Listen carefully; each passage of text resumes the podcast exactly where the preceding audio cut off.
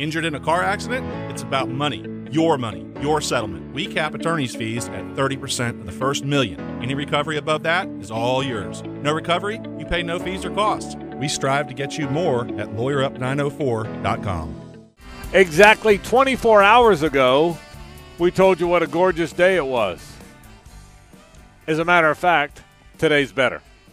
Welcome, everybody, to our Tuesday installment of the program. As always, brought to you by our friends at the Nimnicht family of dealerships. Always a Nimnicht Tuesday around here.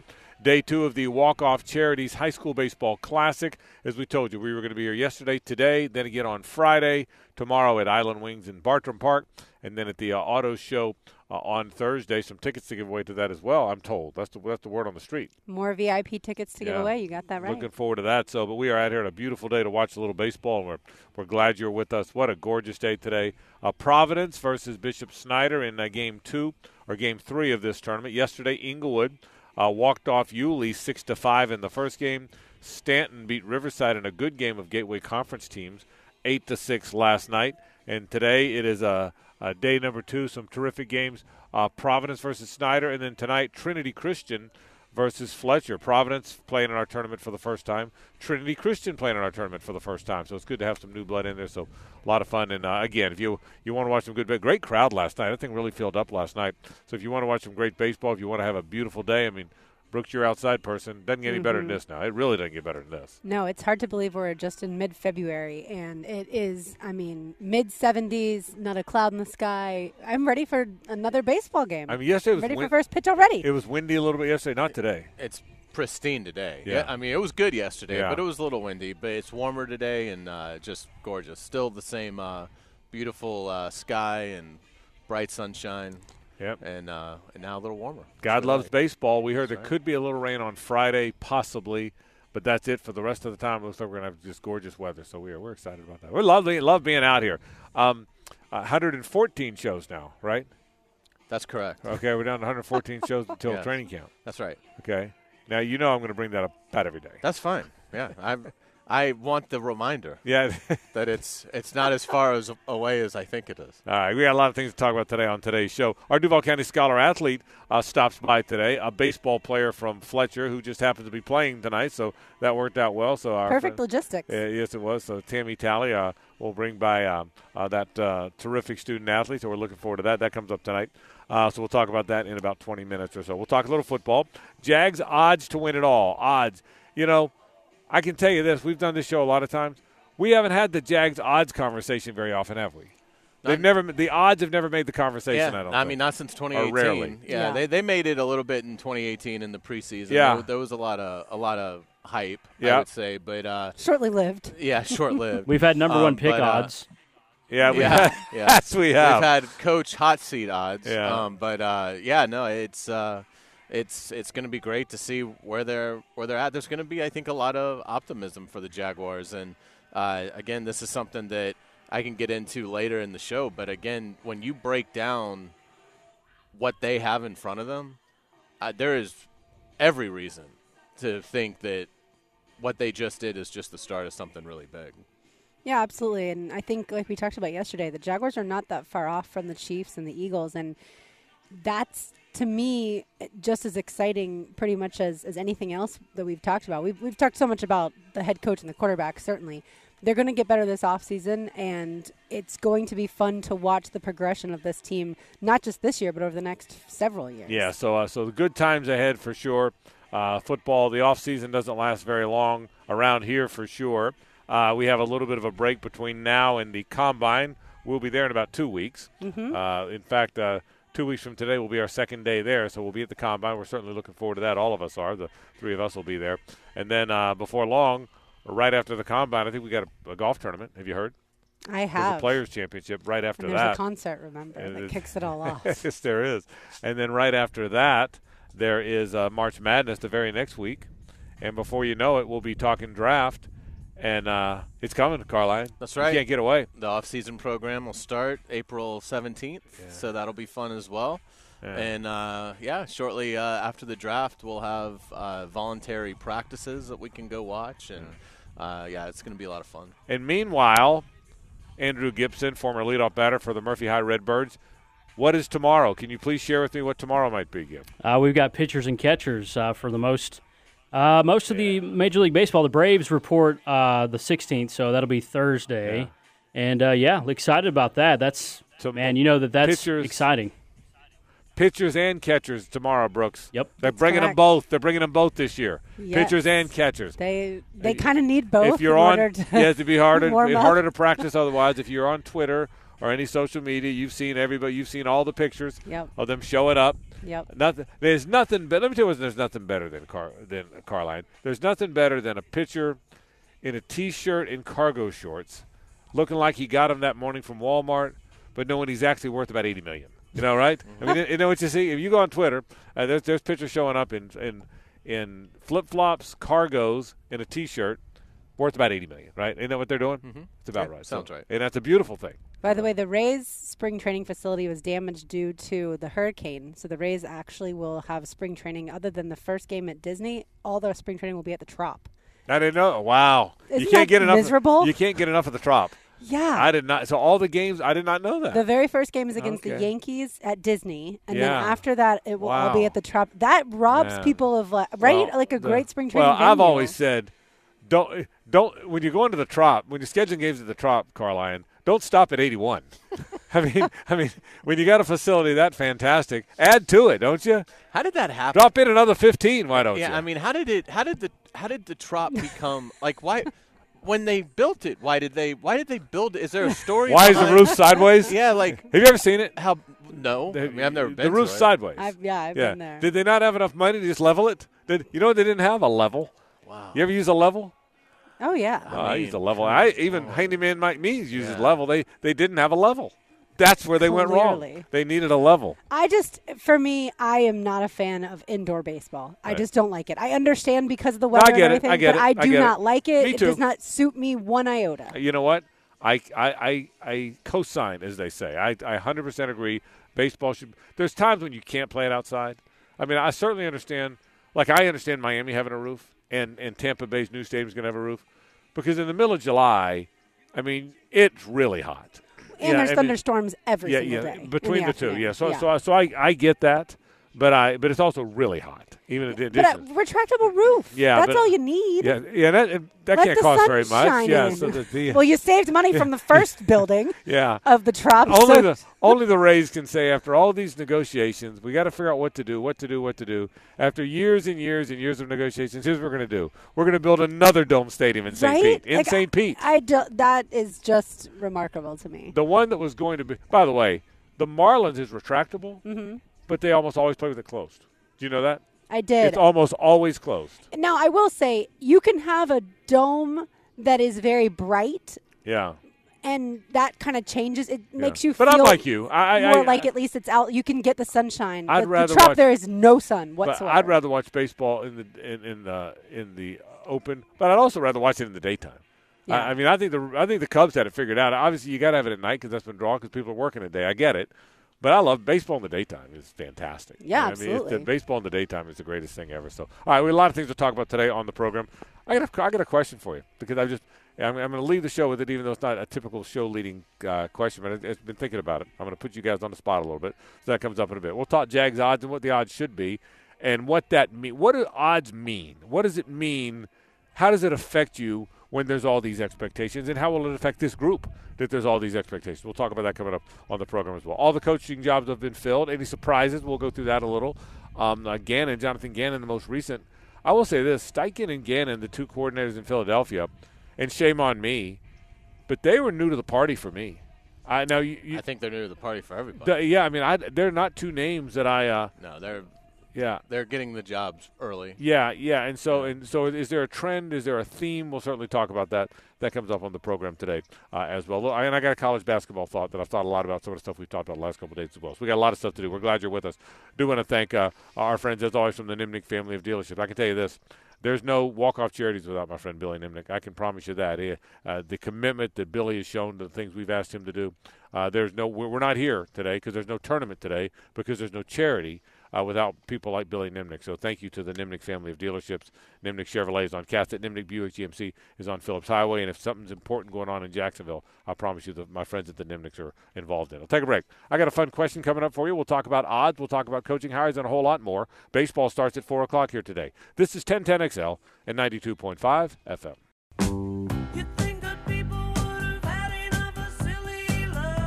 You don't like it, Brooks?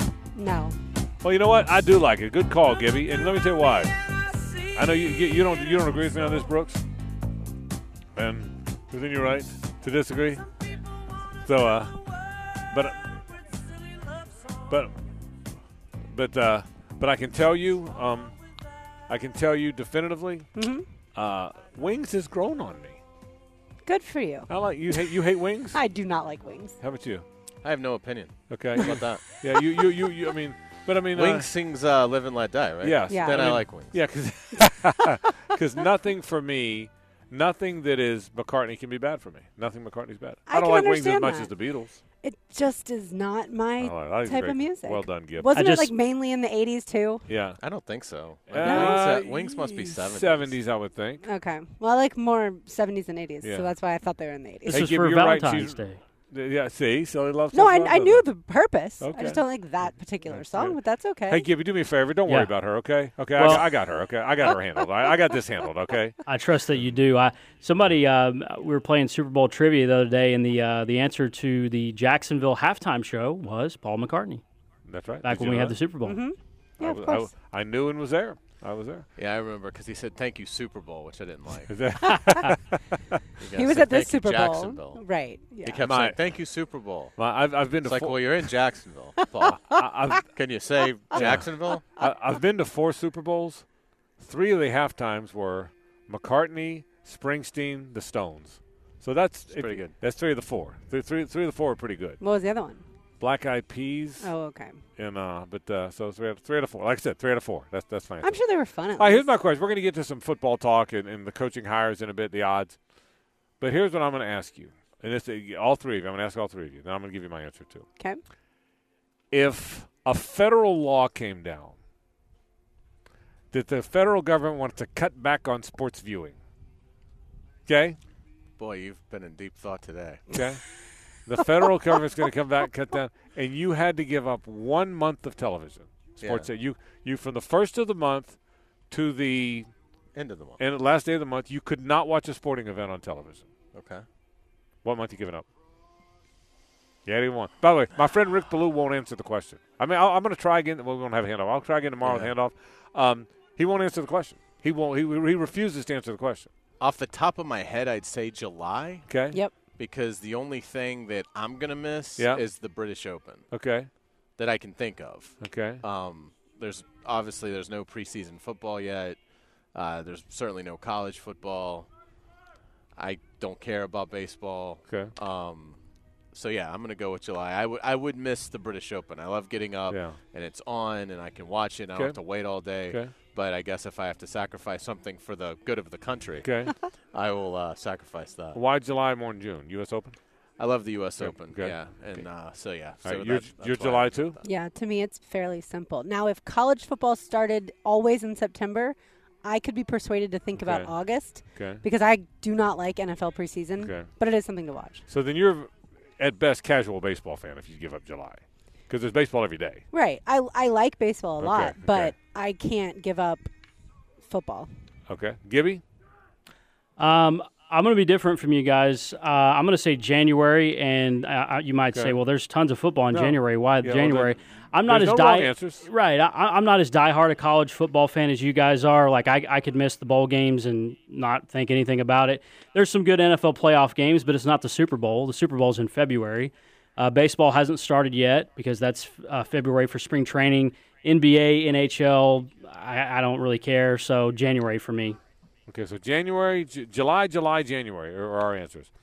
Um, mine's February, which means I'd missed the Super Bowl. Correct. Wow. Yeah, yeah. And the Uh, Jaguars might be in it. Well, now that might change it. Okay, but no, I mean, the Jaguars might be in it. no, but but I mean, I mean, obviously, without your team in it, I mean, obviously that changed it. But if just just generally, February. If I had if I had to give up a month, I mean, I love the Super Bowl. I think February is the easy answer if the Super Bowl was always in January. Yeah. Well, but if it's an easy answer, it wouldn't be a fun question. Okay, so the Feb- I mean the, the Super Bowl is always in February. You know, so You're gonna miss Todd Golden's Yeah. basketball team. I, I thought about this. There's no way I'm giving up a baseball month in a million years. I'm like Gibby on that. There's no chance I'm giving up a baseball month. I'm in a baseball. I'm a baseball fan. I mean, I love baseball, so that so those are off the chart. No way I'm giving up an NFL month other than the one game. I mean, there's no chance I'm giving up an NFL month. There's no chance I'm giving up a college football month.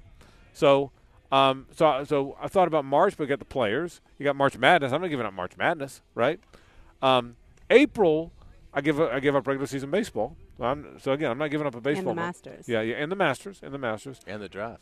So, so in the draft, right? So, so for me, I think I would land on. And so for the non, for you two non-baseball fans, you're right. One of the summer months is easy. One of the, but for someone who loves baseball, he's a like, uh, Gibby, I, Gibby, I, and Gibby, I want January. I'm not giving up January because I got a lot of NFL games. You know what I mean? I, Yeah, I get would prefer I would prefer a bunch of NFL football to one NFL game. I, I, I would prefer, and I, again, I love the Super Bowl, but for me, if you give me all the I, this way, I get all the playoffs except the Super Bowl. I get all the college games. You know, I uh, I'm not giving up the Rose Bowl and and, and the, all those games. So if the. Jaguars are in it, what month are you giving up? well, if the Jaguars are in it, then okay, good question. Since I can't give up February,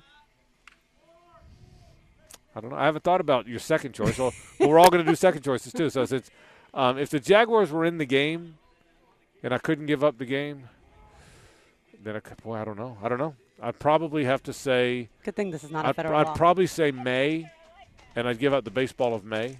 I'd probably uh, because okay. because because so I'd probably so I'd probably give it baseball in May would be my answer, but uh, but I but I honestly so May if I couldn't but my answer to the question is February. That, that my answer and I thought here's what I thought about this. I said, Gibby may come with me. There's no chance you would. I wasn't sure where you were on, on it, but but but yeah, but there's no there's no chance. There's not a chance in the world. So you'd give up, Lauren. You'd give up 30 days of baseball to see the Super Bowl. Mm-hmm. Okay, yeah, I wouldn't. I wouldn't do that. So I um, but again, if the Jaguars are in, it's a different story. But isn't that, isn't that funny? I mean, and you- so you, I assume your second month is June. Yeah. right? Correct. Yeah, okay. So give me what's your second month? I- February. yeah, it would be February because I don't have to watch them on TV. I can go to spring training and just have a ball. yeah, yeah, yeah. That's right. That's right. But I, uh, but I, yes, I guess, I guess for me, a second month, Jaguars notwithstanding, I guess a second month for me would still be May because I wouldn't give up January. That there's too much football to give up in. I, Absolutely. I can make myself give up one game. I can't make myself give up all the playoffs, all the college playoffs, all the college championship stuff. So, so anyway, bring it up because we have this gorgeous weather. It's the only sport other than the Super Bowl. Right. It's the only sports month I don't love. It's the only, and, and I love this weather. The good thing is it's a short one, you know. But it's the and I'm not a NASCAR guy, so the NASCAR doesn't move the needle for me. I love college basketball. I used to, you know. Yeah. That's changed a bit. You with me? Well, yeah. When your team can't make a three, it's Yeah. hard to enjoy it. Yeah, I mean, can't make one. I don't mind. Yeah. Not bad at it. I mean, can't make one. So But uh, see, that's the difference too. We're not college basketball fans. We're Florida basketball fans. Right. Other people who are Correct. true college basketball qu- fans, no question. Whether, if their team's not very good, that sucks. But they're still watching a lot of college basketball. here's what's funny about that is, and we had this show a couple weeks ago. Maybe it's where we live, and I'm not saying not any, but I don't know very many college basketball fans. That, that that's first and foremost their thing. I know a lot of Gator basketball fans and Nole basketball fans, and I know Kentucky basketball fans, and maybe they would qualify because they're Kentucky fans. But I, at least where we live, I don't know a lot. I don't know a lot of people that I would think first and foremost they are a college basketball fan. No, I think I know more people who would have the harder time choosing between college football and the NFL, uh, as far as number one Oh, overall. absolutely, yeah. Uh, than than yeah, college basketball. But Gibby, where you're from, aren't there probably far more college basketball fans? Oh yeah, no doubt. North Like Carolina. that's their first thing. Yeah, that's right. Yeah. yeah, there's a lot of people that way, but I was never that way. I grew up with the basketball, and I I just never went that way. I'm baseball, football, and that's pretty much it. Yeah, yeah, but but you're right. The Carol, the Carol, and Gibby, and Gibby, correct me if I'm wrong now, because I may be talking out of turn. But where you grew up was all was was North Carolina, but almost Georgia, right? Yeah. that true? Yeah. Where Gibby grew up, Tri-state area: North Carolina, Georgia, Tennessee, all right there in the same part, really. yeah, Gibby almost grew up, realistically, almost grew up in football country. I, I think the the Raleigh Duke, I mean Raleigh, Durham, uh, Chapel Hill, those areas, I think right, Gibby? That's more that, that's that's where the basketball Absolutely. people reside. Yeah. Oh yeah. Well, Raleigh, Durham, Chapel Hill is like seven hours from where I'm from. So Yeah, yeah. See, he's nowhere close to that. And they, and as you guys all know, Duke, NC State, and North Carolina are all about eight miles from each other. They're they're all. I don't think JU and UNF are as close to each other as North Carolina and Duke. Do you realize that? North Carolina and Duke are closer to each other than JU and UNF. Yes, it's Mhm. it's like eight miles. Yeah, yeah. So Yeah. so it's really close. All right, that, that- that's my question of the day. I got thinking about that. I said, I think I'd give up February. It's a good Which question. means I'm giving up the. Su- Yeah, and I wonder what people think. Gibby, let me know how the Braves do in July because it is going to be a living hell for me to not know that for 31 days. oh, you So know there it. You, there you go. Uh, the hirings are done. Uh, what do you make of the five hirings that are now in place? I I think that uh, I think Carolina got it right with Frank Reich. I think that was a very smart hire, and emulating a little bit of, of I think the Jaguar model of uh, you know go get uh, a head coach that not only has played quarterback but is obviously been an offensive coordinator, been a head coach, had success. Frank Reich hasn't had Doug Pederson's success, Right. But he's got a winning record, and uh, you know, so I, I really like that hire that Carolina made. They've got a lot of work to do, uh, but but I like the I like that hire. I didn't like what the Colts did. Uh, I I just I think uh, there's not enough there um, in terms of a resume. Uh, he's you know talk he's three years uh, striking three years as an offensive coordinator. I think that's a little bit of a of a of a gamble. Um, I thought the Texans did well with DeMeco Ryans. I don't like the Gannon hire at all for Arizona. They seem like they're just kind of spinning their wheels without any real sense of what they're And- doing. And you felt that way before they hired him. yeah, in um, fairness, not so I, just- not yeah, just I, I don't think that hire makes you know all that much sense. Uh, so uh, and then there's one more that I'm missing. Uh, Sean Payton. uh, yeah, who that's obviously a home run. So- uh, you know, other than the fact you got to give up the pick, but uh, obviously that's about as good as it can get. Now the question there is, can he save Russell Wilson? Yeah, I agree. I, I feel like, like you mentioned at the top of the program, Frank, I had to learn more about Steichen and Gannon. There, I did not hear their names very often same. before this process started, so it'll be interesting to see. But obviously, I would prefer my head coach to be on the offensive side of the ball than defensive. So I would question a little bit what the Cardinals and then also what the Texans did, even though he seems like he's going to be a pretty good head coach. Here's what's interesting about the hires. Okay, little diversity. One one black uh, assistant got hired. Four white coaches. One black coach. Uh, offensive and defensive uh, diversity. There was one, two offensive guys, and three offensive guys, two defensive guys. Old and new diversity. There's some old guys. I say old guys, established guys in Reich and Payton, and then three first timers. So there's no real. You know what I mean? There's no real theme. There's there's there's there's a mix of coaches uh, that got hired here. I uh, you know I wish I wish Eric Bieniemy would get a job. I uh, I I I think when when people talk about not enough diversity in the NFL, my my take on that has always been the same. I don't fault any one team for who they hire because they got to hire the best person, and you got to hire the best person regardless of race. And you always have to hire the best person because of race, always. But I understand big picture that the concern is why do more diversity candidates, uh, minority candidates, not get hired? And, and it's a fair question. And, and anyone that says it's not a fair question isn't being fair because it is. Well, if you look so, I, across, so I get both sides of that. yeah, if you look across the NFL ownership group, there's not a lot of minority there, and so that to me is why people are pointing fingers because they're saying, yeah, they're they're still hiring people that look like them. The Yeah. owners are. I think the big issue for me, Hayes, as far as diversity goes, is you need more coord. You have to be. You almost have to be a coordinator first. Almost have to be a coordinator first. And if you're not, then it's hard to get hired. And we need more minorities as coordinators. DeMeco Ryans got hired as a head coach because he he was a very good coordinator. Eric Bieniemy, don't we all agree now? Bieniemy is without question. Eric Bieniemy now has got to move somewhere where he gets to run the show, doesn't he? Yeah, Andy Reid has said that. He said I he used those words, in yeah, fact. Yeah. So I mean, That's why I hope he goes to Washington.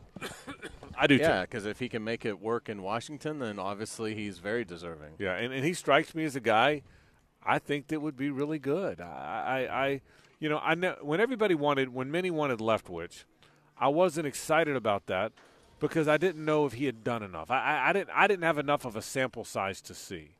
Um, And Bruce Arians was calling the plays. Eh, correct. I just, I just never had the gut whether or not I had seen enough.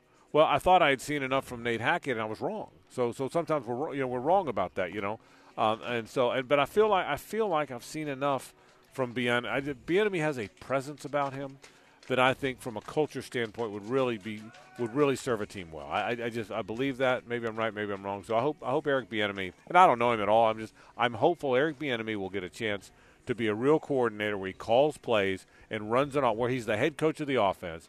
And being the head coach of the offense, I think will give him a chance. So we'll see if it works. I love the Ravens offensive coordinator hire. Yeah, yeah, yeah, yeah. I'll bet you do. that, I thought he'd wind up with the Bucs. I thought Todd Monken would wind up with the Bucs. Well, this is a better move for for Todd. Well, I sure it think. is. I mean, I Sure it think is. Baltimore's ready to Yeah, win. yeah. Tampa Bay doesn't even know. the- He didn't even know Yeah. what quarterback he'd have. right. Yeah. So I mean, well, he's going to have Tom Brady, right? Yeah. Well, he's not going to come back to Tampa. He's going to come back, but he's not going. Is he still? Is he still coming back? Uh, yeah. He's still coming back. He's still coming Okay, you know what? You know, right, right now, you you kind of you kind of can't back off now, can you? Yeah. You have no. Why choice. would I back off? I said it was going to be like March 8th. That's right. He changes his mind. What about those papers? I still turned have- What about the papers? I still have like 26. He's going to burn Days. that letter. He's gonna burn- submitted. that letter means absolutely nothing. The- I mean, it, it that letter doesn't the stop him. papers don't stop him. No. Turn it around, okay. No, that doesn't. You know, that Yeah. doesn't change any. If, if he it. decides he wants to come back, that paper is irrelevant. You So, know, usually when you die on a hill, there's at least a couple people dying with you. Yeah. You're alone on the hill now. You're that's alone- fine. It's you're not the on- first time. Yeah. I've been alone on the hill many times. You're not afraid, are you? You No. afraid? You're not afraid. No. He isn't afraid. He planted his flag on that hill. He did. I mean, yeah, and I think the wind's blowing that flag mightily, but he's staying on that. But you know what? That's okay. Here's here's what I'll tell you. If uh, if you are right, that'll be your greatest accomplishment because I don't know anybody else that agrees with you. So, but yeah, stay. You know what? I love it though. By the way, if I was you right now, absolutely, I'd stand my ground. So, so Sure. yeah, I mean, I told, I said two weeks ago, it's not now, Yeah. and he feels like he is going to retire now. Right. Yeah. How will he feel March 8th? When he changes his mind. And maybe August. And certainly August, but I, I don't even think it's going to take that long. Yeah. Now March eighth, if he doesn't come back, you coming off the hill, you stay If, on. if he is not, yes, if you're not starting to see whispers by March 8th or so that, that he doesn't, he's Yeah. not putting feelers out, then I'll start to believe it a little I, bit more. Brooks, I think we need to put together a remote show for March eighth. Oh, we a will be. We'll be at the Players. Oh, there you go. There Okay, you go. so there you go. So, so there's Don't that. you worry. Uh, let's take a break. When we come back, we'll uh, say hello to our latest Duval County Scholar Athlete of the Week. That's next. Stay with us. And now, this week's Scholar Athlete of the Week. Brought to you by Southeast Orthopedic Specialists and the Plumbers and Pipe Fitters Local Union 234 on 1010XL. And it's time for our Duval County Scholar Athlete of the Week. It is Grant Tucker, a senior at Fletcher. Grant, congratulations and thanks for joining us. Thank you so much. Thanks for having me. Absolutely. So you're set to play baseball here in just a little bit. Tell us about how your baseball career got started. Yes, ma'am. So I got started in elementary school. I was playing at Atlantic Beach, and I grew up playing travel ball and mixing around with a bunch of the guys. And it's been an awesome experience. And I played for about 11 years now. And I'm looking forward to a good senior year this year playing at Fletcher under Coach Grill. He's amazing, and so I'm, I'm, re- I'm really happy about it. Coach, you're for your second year at Fletcher now, Coach Grillo's a good dude, and he's he's one of our walk off coaches. He does a nice job, doesn't he? he's awesome and uh, what he does for the team especially with our pride week that we just had to get the team ready for the year is amazing and I, I feel a lot closer to the guys and I, I can't thank him enough for what he does Grant, what's been your favorite memory at Fletcher so far?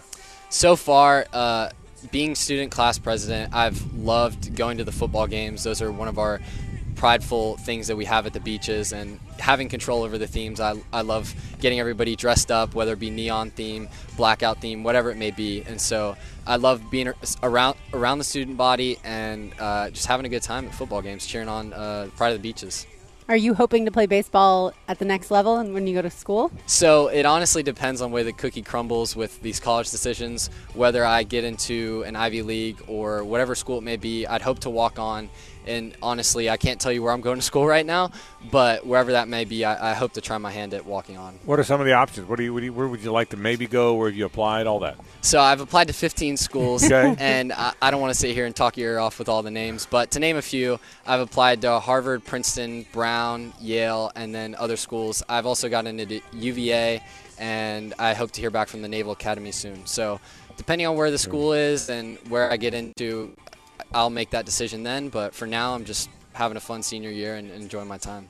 And you'll find out about the Ivy Leagues on March 30th. Is that correct? That's correct. All seven of them that I applied to, I didn't apply to Columbia. What's the dream? The ultimate goal is to get into a school like Yale or Princeton. I've went to a few of their baseball camps and had the opportunity to tour those schools. I love them and the opportunities that they have, especially being that I was awarded the Navy ROTC scholarship. I hope to go as a naval officer after my four years of college, do my service, and figure out what career I hope to enter. Even if you're not at the Naval Academy, you want to you want to serve Yes, your sir. country either way. Yes, sir. My father was in the military, and that's where I became interested in it from originally. And so, with that scholarship or attending the Naval Academy, I hope to enter the ranks as an officer and move forward from there. I'm assuming your dad was Navy. Yes, he's a, a judge advocate general now, and he works at NAS. Okay, that's awesome. All right, so how do you balance playing baseball, wanting to also be a really good student, and, and obviously achieving that really good student status? Well, it all comes down to what I'm doing in between those hours, and I try to keep myself busy. I also play four instruments. I play guitar, piano, saxophone, and bass. Wow. And so when I'm not at school, I'm either playing my instruments or I'm working out. I run every other day. I, I try to run six, seven miles. And if I'm not doing that, I'm swimming. And so constantly keeping myself busy and also meditating has been a huge habit that I've built, and I've been meditating for about two years now.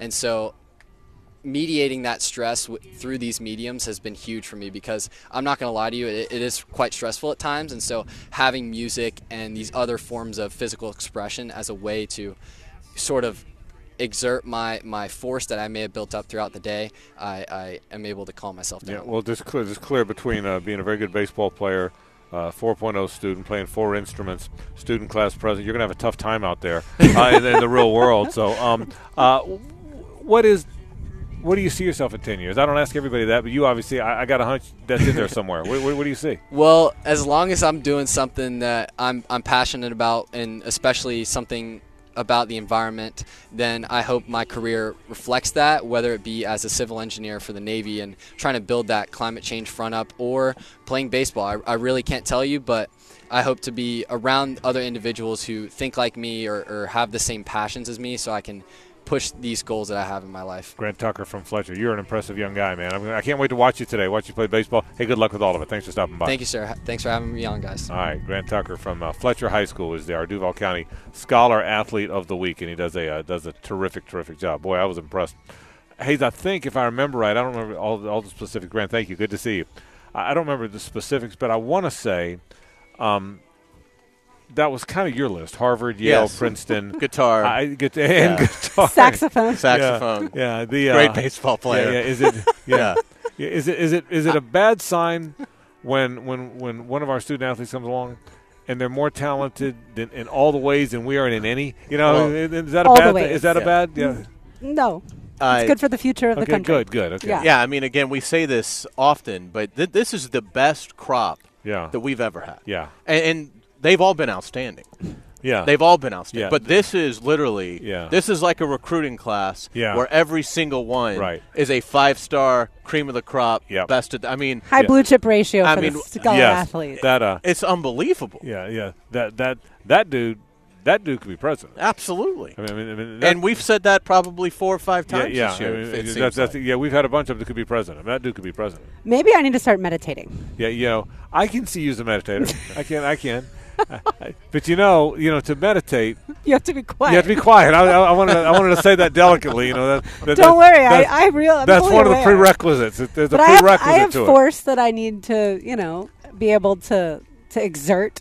Yeah, there you I go. have a lot of energy. Yeah. By the way, by the way, uh, our, our, you know, we, we one, the addition to the shows here. Did you know that? Mm-hmm. The media mogul. The media mogul. So, uh, so um, I, I, someone asked me. I think Hayes, uh, did you ask? Did you ask Hicken if he would come? I said, no, I didn't. I don't have to ask Hicken. You kidding me? I don't have to ask Hicken if he's coming by for God's sake. So, but we are going to give Hicken the choice whether or not he wants to watch some baseball first or jump in with us.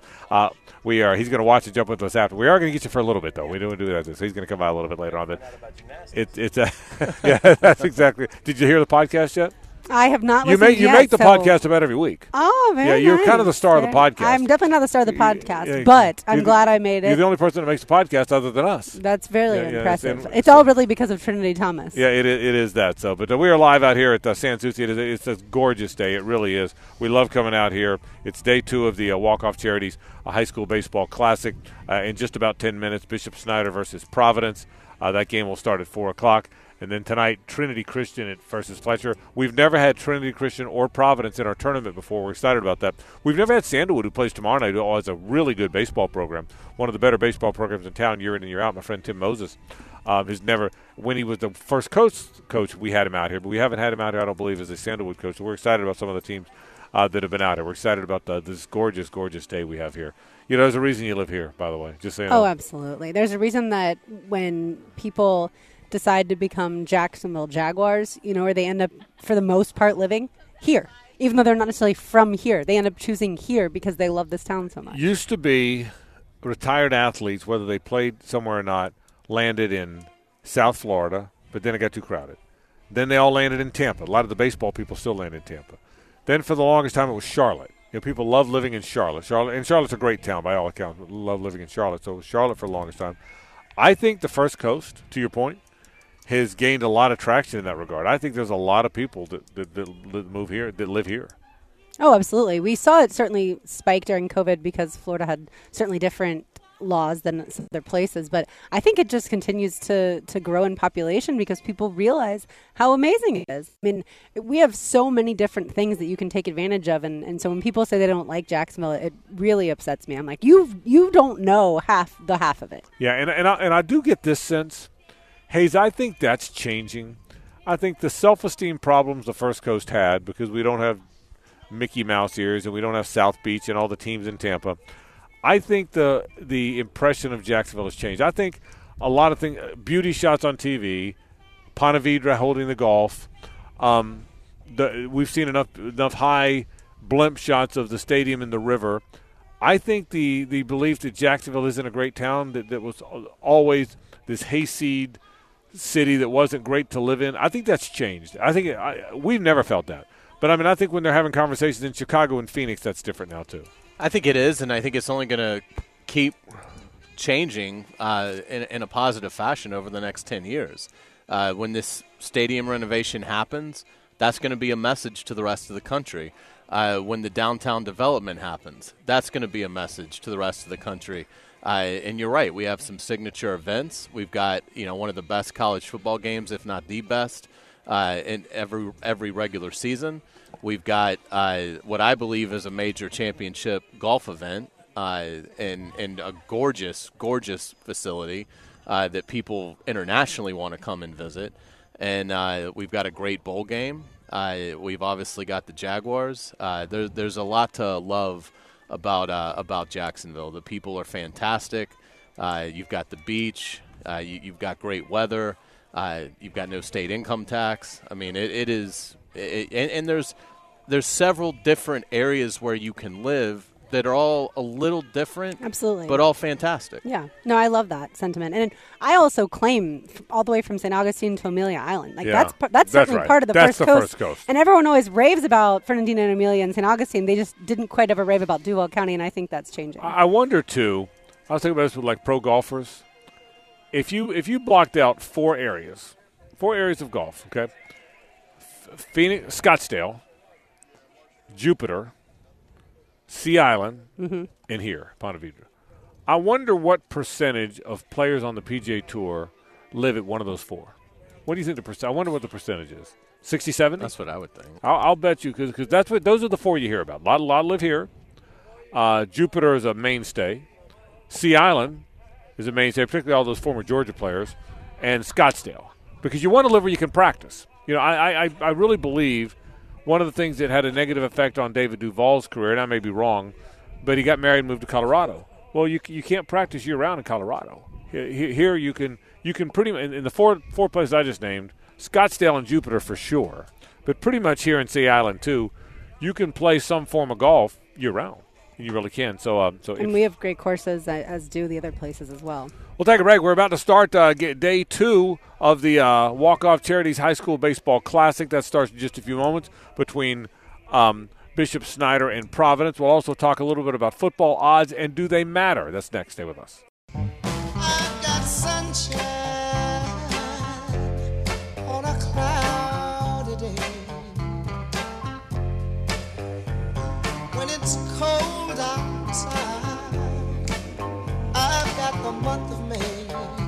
Welcome back to the program, hour number two, as we get set to play baseball. Not a cloudy day here today, I can promise you that. Just an absolute gorgeous day here at the ballpark. Bishop Snyder, the home team, Providence on the road. First time Providence has been in this tournament. Bishop Snyder has won their division before. We the way this thing works is you can only play two games in the preseason according to FHSA rules. You can only play two. So the way we do it with 12 teams is we have four or three four-team pools, and then you and you play within your pool, and the two winners on in Pool A play in a championship game of Pool A on Saturday, and then the, the so all the winners of all the pools play for a championship of that pool and then the losers play in the losers bracket game on Thursday and Friday. So you make it to Saturday, that means you're playing for the championship of your pool. And Bishop Snyder has won its pool before in this tournament. Providence playing for the first time. Yesterday, by the way, Englewood beat Yulee a walk-off, 6-5, a walk-off walk, actually, a bases loaded walk to win the game. And Stanton held on against Riverside in a good one last night between two uh, Gateway Conference teams. So Englewood 6, Yulee 5 yesterday, Stanton 8, Riverside 6 last night. Uh, and this is day two. Bishop Snyder versus Providence in a fun game here in the tournament. What a glorious day! It is, what a what a day for baseball. It is so much fun, and look, you can tell these kids have a pep in their step too, right? Like they've gotten through Yep. the worst part of sports, which is the conditioning part Yeah, of it. that's right. Now they get to actually just play ball, and so yeah, everybody here is in a great mood, and everyone's ready for some baseball. And the park's in great shape. You know, we're proud It of that. And I, and I can tell you that uh, these coaches, I know all these coaches because just about every coach out here uh, participates in our walk-off charities clinics. Lauren, you know them all because Lauren runs our the, the food part of our clinic. And, yeah, and don't I- call me the hot dog lady, she's, please. uh, do you notice how I, I just how That was good how, restraint. how disciplined I, I showed the discipline I showed. Bruce Lee level I said, I'm just saying, she she handles the food portion of our clinics. I think I said that very well. you did. Well, Okay, done. well, and, w- and it, unlike the studio, I'm now close enough for her to take a swing. Okay, so you it's all you always you have to know your surroundings, Carline. You I'm close enough in the studio yeah, yeah, as well. Yeah, you probably are. Good, good, good, good, good, good, good point. So, uh, but you're exactly you're exactly right. You're exactly right about that. Um, one quick thought. Um, do you think preseason baseball matters more than preseason other sports? You get the sense? preseason baseball matters more than other sports. I I think it's important for the pitchers certainly to get warmed up and to not have any injuries. But I think for the rest of the team, no, I don't think it matters that I, I, much. I think preseason matters. This is a preseason game, right. but I think this matters. Well, You I know? think you have to get in sync. Yeah. You know, I mean, so I think you need those at bats in the preseason and spring training to, uh, you know, to, to get. Baseball is so much about being in sync, and there's so much precision to it. And it's a sport where you're just set up to fail. Yeah. I mean, if you get a hit three out of ten times, you're in the Hall of Fame, or, or certainly a great player.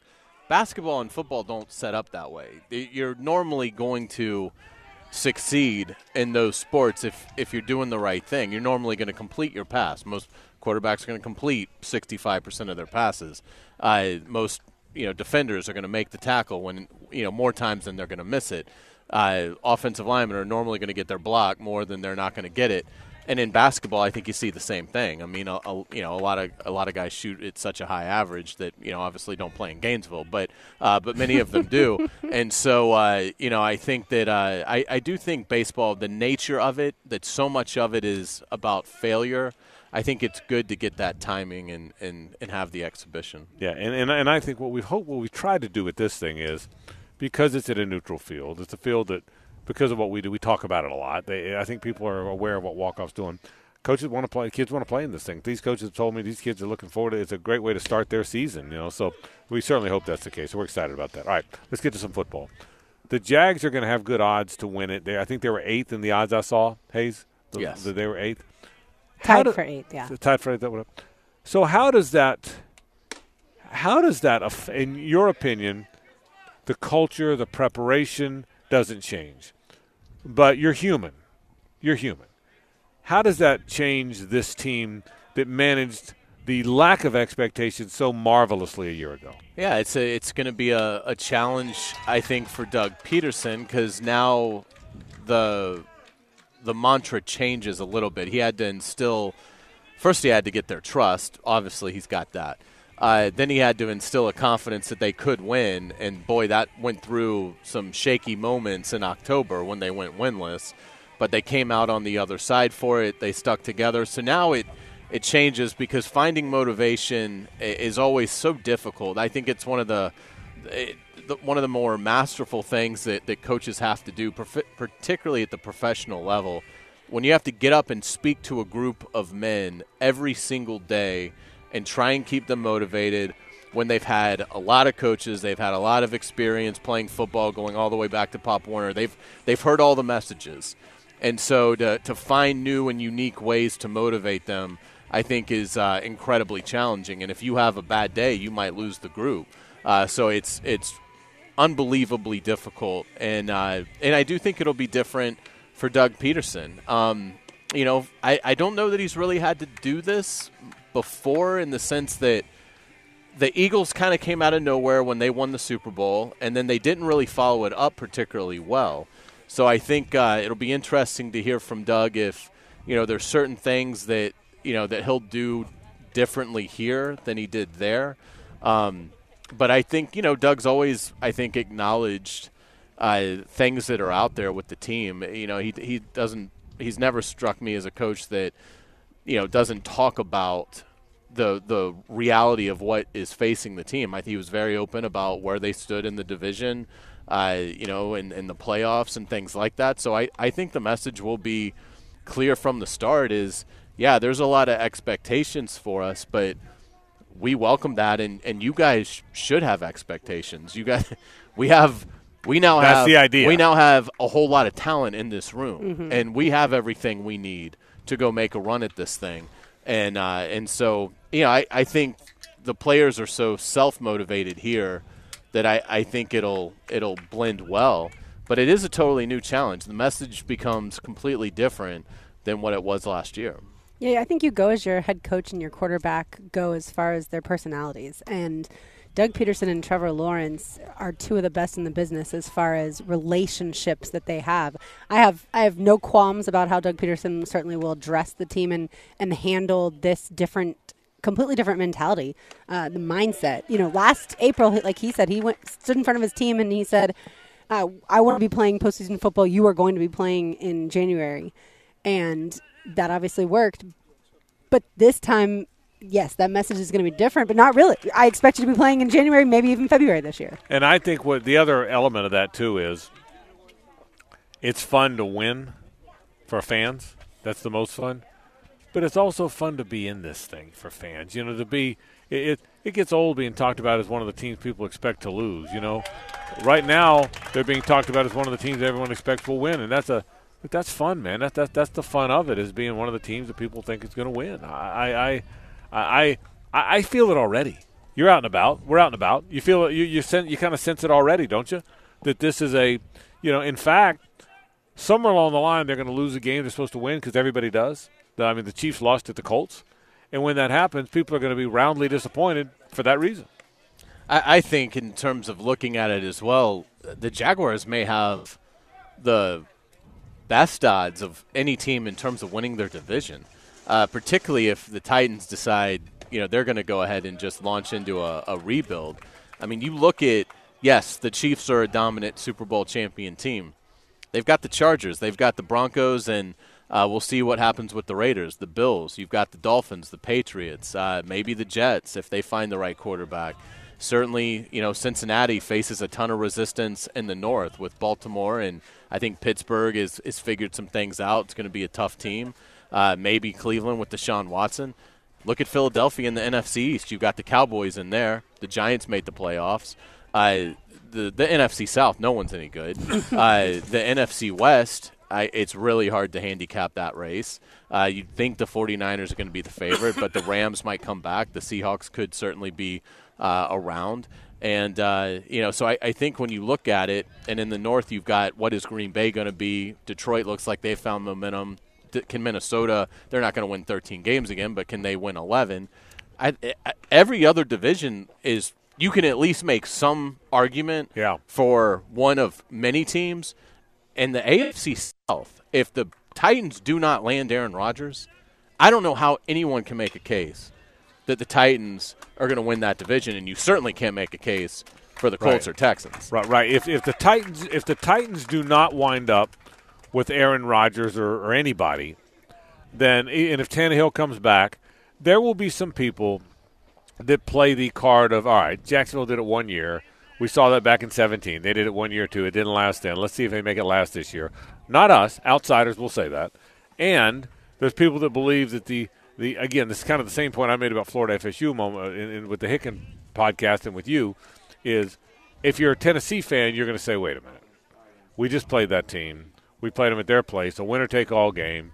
We pretty much outplayed them, and they made a play at the end of the game to win the game. We were playing really without a quarterback. Now I don't necessarily believe that, but that's what if you're if you're if you're Titans fan, that's your that's your that's your opinion, right? Not if you're national guy, if you're Titans fan. I, I get that to an extent, but Yeah. Jacksonville has so much more upside Correct. than what Tennessee has. Yeah, I they were going to be better next year, no matter who won that game. Correct. Yeah. And so that's where I think it gets really, really tricky for Tennessee. And again, you've got to figure out quarterback. If it's Tannehill, then at best you've got, I'd say, an average starter. Yeah. Uh, you're still, you know, counting on Derrick Henry to perform at uh, MVP level, and he's getting up there to continue to uh, count Right. on that.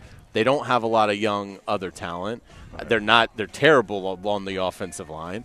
Uh, yeah, I mean, I, I think you'd have to be a pretty diehard. I, I think nationally, people, if Tennessee doesn't make a huge splash, and they could, Right. you know, Tennessee could absolutely say, "We're going to go get Aaron Rodgers. We're going to do whatever it takes." And if they, if Aaron Rodgers ends up in Tennessee, Yeah, that changes the conversation. it changes the conversation. That Yeah. becomes now a, a, a big time fight for divisional supremacy. But uh, but sh- if that doesn't happen, Yeah. I don't think there's going to be many people around the nation that are going to pick the Titans to to beat the Jaguars. I totally agree. Let's take a break. When we come back, I got a thought about college basketball, the Gators, and more. Stay with us.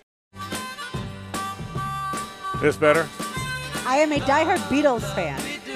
Not so much a Wings fan. Diehard Beatles fan. This song was fantastic. The uh, the Providence uh, Stallions brought the lumber with them today, or the, I guess, aluminum as it were, in this day and age. Uh, they are swinging the bat. These are two good teams, by the way. Bishop Snyder and Providence. Providence. Neither team scored in the first inning. Providence has a two in, runner on third, and nobody out here in the second. And I mean, they have they have knocked it around a little bit. So it's a good Providence team, good Snyder team too. They had the infield in there, so the runner could not score. A little one hopper in a second, made a diving stop. So um, so there's one gone here. Uh, in the uh, top of the second, here's Brooks Hicken, our buddy Dan Hicken's son. So he gets his first at bat of the year. That'll be kind of fun to watch. Is the Um, shift allowed in high school baseball? It is. It Okay. is. It is. Although, although nobody really does it. Nobody really does it in high school baseball or college baseball. So, all right. So I got a question about college basketball. Speaking of Brooks Hicken, Dan, and I did this on the podcast today. We got talking about this. Florida's played basketball for, and we've had these numbers before, but I want to make a point here. Flo- Florida, that Whoa. ball's really driven to right field, way back. Brooks Hicken just absolutely smoked one to right field.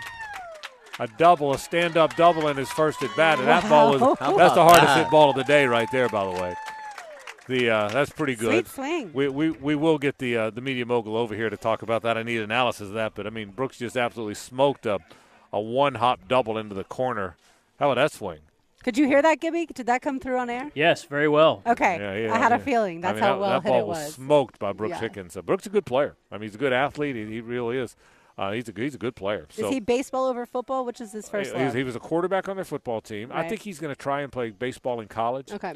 But uh, but I think he'd probably at one point he's talking about trying, trying to do both. Okay. Depends on where you go. But my guess is Brooks is going to wind up as a base. He's a good baseball player. Well, you just saw it. You just saw it. I mean, that was a that was a frozen rope to right field uh, for Brooks Hicken. Um, back to the point about Florida basketball. They've played basketball for I think it's 101 years now. Okay. There's been 16 coaches if you count Don Do, Don DeVoe's what year and a half or whatever. and how could you not? Yeah. so 16 years. They've played 101 years. They, I won't say ran off, but kind of ran off the second most successful coach they've ever had in Mike White. And a lot of people didn't want it. Okay. Um, Lauren, I think you may be in that group. I mean, you may be. You weren't. You weren't a big Mike White fan. I guess I was not a Mike White hater by Yeah. any means. I I, Okay. I never took to Twitter and said Mike White Yeah, needs yeah. to be fired. Yeah. Well, that's not I your style thought- anyway. Yeah. Right, but I just thought that the offense had gotten pretty stagnant under Mike White. was the second most successful coach they've ever had. Correct. He's, he, okay, so, and now Todd Golden comes along. I've said this all along. It's not a very good basketball job, evidenced by the fact that they've had very little success. Never even went to the tournament until the late 80s. Um, but they had this one magical coach for 19 years, is one of the greatest coaches in college basketball history. So this really good AD hires this really good coach who goes to wins two national titles, who goes to four Final Fours, who goes to seven Elite Eights, who makes them one of the best programs in the country. Well, now he's gone, and I think another pretty good coach came in, but he's gone for whatever reason. We have that conversation all we want. So my question is, what realistically, realistically, should fans expect that program to be? Not this year, next year, big picture. Should you expect him to be top two or three in the conference because the one elite coach you had made him that? Or is that not realistic or is that not going to happen? Because, quite frankly, the other, the league started in 33, so it's been 90 years. So he made you elite for 19 of those those 90 years. So the other 70 years, you've been a middle of the pack SEC team. What realistically should the expectations be? I think the realistic expectations for the University of Florida in every sport that they compete in should be top three in the SEC. End of story. And in men's basketball, okay, you're never going to catch Kentucky. I would never put that on a Florida basketball coach to say you've got to have a better program than Kentucky. Uh, it's just it's, it would be it would be unrealistic. It wouldn't be fair. Right. I think everything else Okay. is in play. So now you can't expect it in his first year. Uh, but- Right, that but- wasn't my point. But by year three, four, or five, yeah. I mean, I think the expectation should be to be top three in the SEC. I'm also interested in something else, real quick. So you think Mike White was better than Lon Kruger? No, I no, no. that I said most successful. I didn't say better. I said he's he has more. nerd- He has the second most NCAA tournament wins in school history. He's 'Cause got Lon more Kruger than didn't Lon. stay long. You're right. Lon was only there. Lon left. So he's a. And, and uh, no, I think Lon Kruger's a better coach. Yeah, but my because I would take Kruger over. I, Mike. Oh, I yeah, would too, I. Uh, and I think most people. would. Lon Kruger took five teams in Yeah. the tournament. He's going. He's a Hall of Famer. But I mean, in terms of success at Florida, he went. He won more tournament games than than Lon Kruger did. Then they're both. Lon Kruger was there five years. He was there really six if you count the year they didn't have it. So about the same amount of years. Now he inherited Billy's program. Yeah, if Lon and Kruger no inherited- yeah, question. yeah, yeah. No, no, I get all that. Yeah. But the, but but back to the point. Okay. What what because Lon Kruger left, and I I mean Lon was one of my really good friends at the time. He never said it in these words, but I know Lon Kruger, in my opinion, left. He didn't get James Collins, who was 60 miles away, great great player. I think he left because he didn't think he could get it done at Florida. Now Billy came and did, but I think it's one of the reasons he left. I think I think he made the choice to leave kind of for those those reasons, because I don't think he had those same. I mean, he left the minute Illinois called. Now, so same question to you that I just asked Hayes. What what what should the expectation be? So I think the SEC has gotten a lot better in men's basketball over the last five years, and so I think that changes the expectations as far as the SEC goes. But I think realistic expectations would be to make the tournament every three out of four years. Okay. It's, no matter where you are in the SEC, To you be in the may tournament. yeah, Okay. you may be in the middle of the SEC Okay. and still make the tournament at the middle of the pack. But yeah, to make the tournament three out of every four years. I agree with you. Now let me ask you a second question. Uh, So the se- se- se- se- se- second question here, in that same along the same same vein, you think Florida's expectation should be top three? in, in the, the in the SEC. Okay. What do you think the same exa- expectation should exist if LSU, Auburn, Alabama, Tennessee, Georgia, Arkansas, Texas A&M? Do they all have the same expectations? I don't care. I mean, I I know. I, mean, I think the but I mean, University apart of from being Florida a fan, I mean, is, a well, sports I'm- media I mean, guy, I'm saying it is somebody who would view it as an athletic director. I mean, I think at the University of Florida, with all the advantages you have, yeah, I think you should be top three. Now, every school's going to be different. I think my expectations would be higher at Arkansas uh, than they would be at Georgia 'Cause they've done. Arkansas has done it. Yeah. you know, And but LSU higher as well. yeah, but I mean, I I just I, I don't buy that Florida should. And I, I again, I, I would say you had that you had the guy that was making it three out of every four years. You had Mike White. Right. He was giving you that. Right. But he was giving it to you as the SEC's eighth best program, or, or sixth to eighth best program. Is a is a team that never contended for the regular season title, and uh, you know, but but would do enough to to get on the right side of the bubble more often than not. Um, I, I don't think that making a 68 team field uh, should be viewed as something that is a special accomplishment for Florida. I, in this day and age, I just don't think that that's All right. But again, you didn't answer my question. Let me ask you the same question. Auburn, Alabama, LSU, Georgia, Tennessee, Arkansas, A&M. Now, other than those seven schools, the other four or five don't have the same resources. But though, well, Missouri, those eight schools, what should their, in your opinion, what should their basketball expectations be? Should they expect to be in the top three in the conference? If they have a history of success in men's basketball, then they should have very high expectations and expect to be in the top three. Yes, Because they've done it before. because they've done it before. Because I think men's basketball, like we talk about with college football, it's a it's a narrow window, and LSU certainly knows what it's like. Tennessee knows what it's like. Auburn has had some success with Bruce Pearl. Was Auburn ever in a fi- Final Four before Bruce Pearl? Uh, I think Frank Ford and those guys went once, but not very often. Okay, I so think yeah. Frank Ford. I think the Frank Ford team went. Once. Okay, so I would say Alabama and Auburn expectations not Okay. as high. Certainly Arkansas high expectations for men's basketball. Okay, so but but, but so Billy changed. Texas A&M not so much. Billy because they haven't done it. Correct. Okay, because here's what. Let me tell you what thing Billy had. Okay, Billy did not have those expectations. Now he created them. Right. Once he once he did it, they expected it over and over. His predecessor had gone to a Final Four, but that's it. Yeah, one time. Yeah. And then left two years later. Right. So nobody expected Billy Donovan to be the second best team in the conference. Nobody expected that. That- that- I can promise you, I was covering the team at the time. You got this young guy. You hoped he'd make him a little bit better. Nobody, maybe Jeremy Foley did, but the expectations were never come in here and if you can't compete with Kentucky, we're going to bring in the next guy. That was never the conversation. And I think it helped him that he didn't inherit those those those expectations. My opinion. So here's where I'm going with this. I disagree with Hayes. I, I, I think it'd be great if Florida's top two or three in the conference. I don't think that's a fair expectation. I think that's a great hope, and I think that's a great goal. I think to your point, the goal you're never going to be Kentucky. The goal should be to be better than everybody but Kentucky. That's a realistic goal, but I don't think it's an expectation. I think they should have done this with Mike White, and I think, and I hope they do it with Todd Golden. And I have no idea how good Todd Golden is a coach. I, I mean, recruiter, the whole bit. I don't know, but I hope people will settle down and say, listen, we're not Kentucky. We're not Duke. We're not North Carolina. We're not Kansas. We're not UCLA. We're not Indiana. We're not. We're not Villanova or Georgetown or we're not. We're Florida. We're a football school. So let's get this good basketball guy, assuming he's a good basketball guy.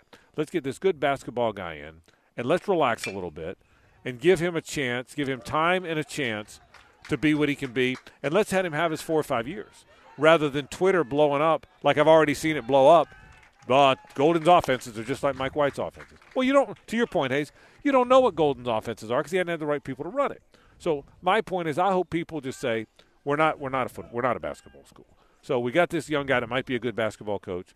Let's hope he can replicate what the other really good young basketball coach did when it wasn't a basketball. School. Does that make sense? You don't have to agree with that point. Does that that point make sense? The, the It makes sense. Yeah. I think it's a little self-defeating. Yeah. I, I, I, well, but if not, aren't you firing coaches every two or three years? I don't think so. I Yeah. mean, I uh, because uh, again, I'm I'm not saying I would fire if my if my coach was consistently top five. I wouldn't have fired Mike White. I got you. I, got wasn't. you. I'm with you. I'm I not- wasn't upset he left, but I was. I wasn't firing him. I mean, he was doing Yeah. enough. I mean, I'm not saying I would Yeah, fire a yeah. coach if they were consistently Yeah. fourth or fifth in the league, but we were making the tournament. Yeah. But I, I think it is not unfair to expect Florida's men's back. Okay, you're not going to. Yeah. We get you're not to take Kentucky, Kentucky, but you can't. I can't give you one or two other Yeah, schools, right. And then you can't you can't beat everybody else. Well, I can tell you this: seventy of the ninety years of the SEC, Florida's not been one of the top two. The only were that obviously one great year for Kruger, but they were only that during the Billy years. So the other seventy they weren't. So for me, I hope uh, now football. I feel totally different. Even though football they weren't either. I think the reason I think Florida has built-in advantages in football that the other programs do not have. I think they've got built-in advantages, proximity to the players. Um, yes, the history, the real history, uh, the amount of players in the NFL. I think they've got some history in in football, and some op- the expectations in football. I think are very fair. In basketball, I see it different. So we'll see. Well, we, we, we, we see it. That's how I see it. I think, and I hope it. I hope it happens. I, I hope it happens like you can't imagine. But we'll see whether or not it does or not. We'll take a break. We got uh, one segment left with uh, Lauren Brooks. You got a giveaway and more. Stay with us. It's a Nimnicht Tuesday on The Frangie Show. Nimnicht, your friends in the car business since 1941.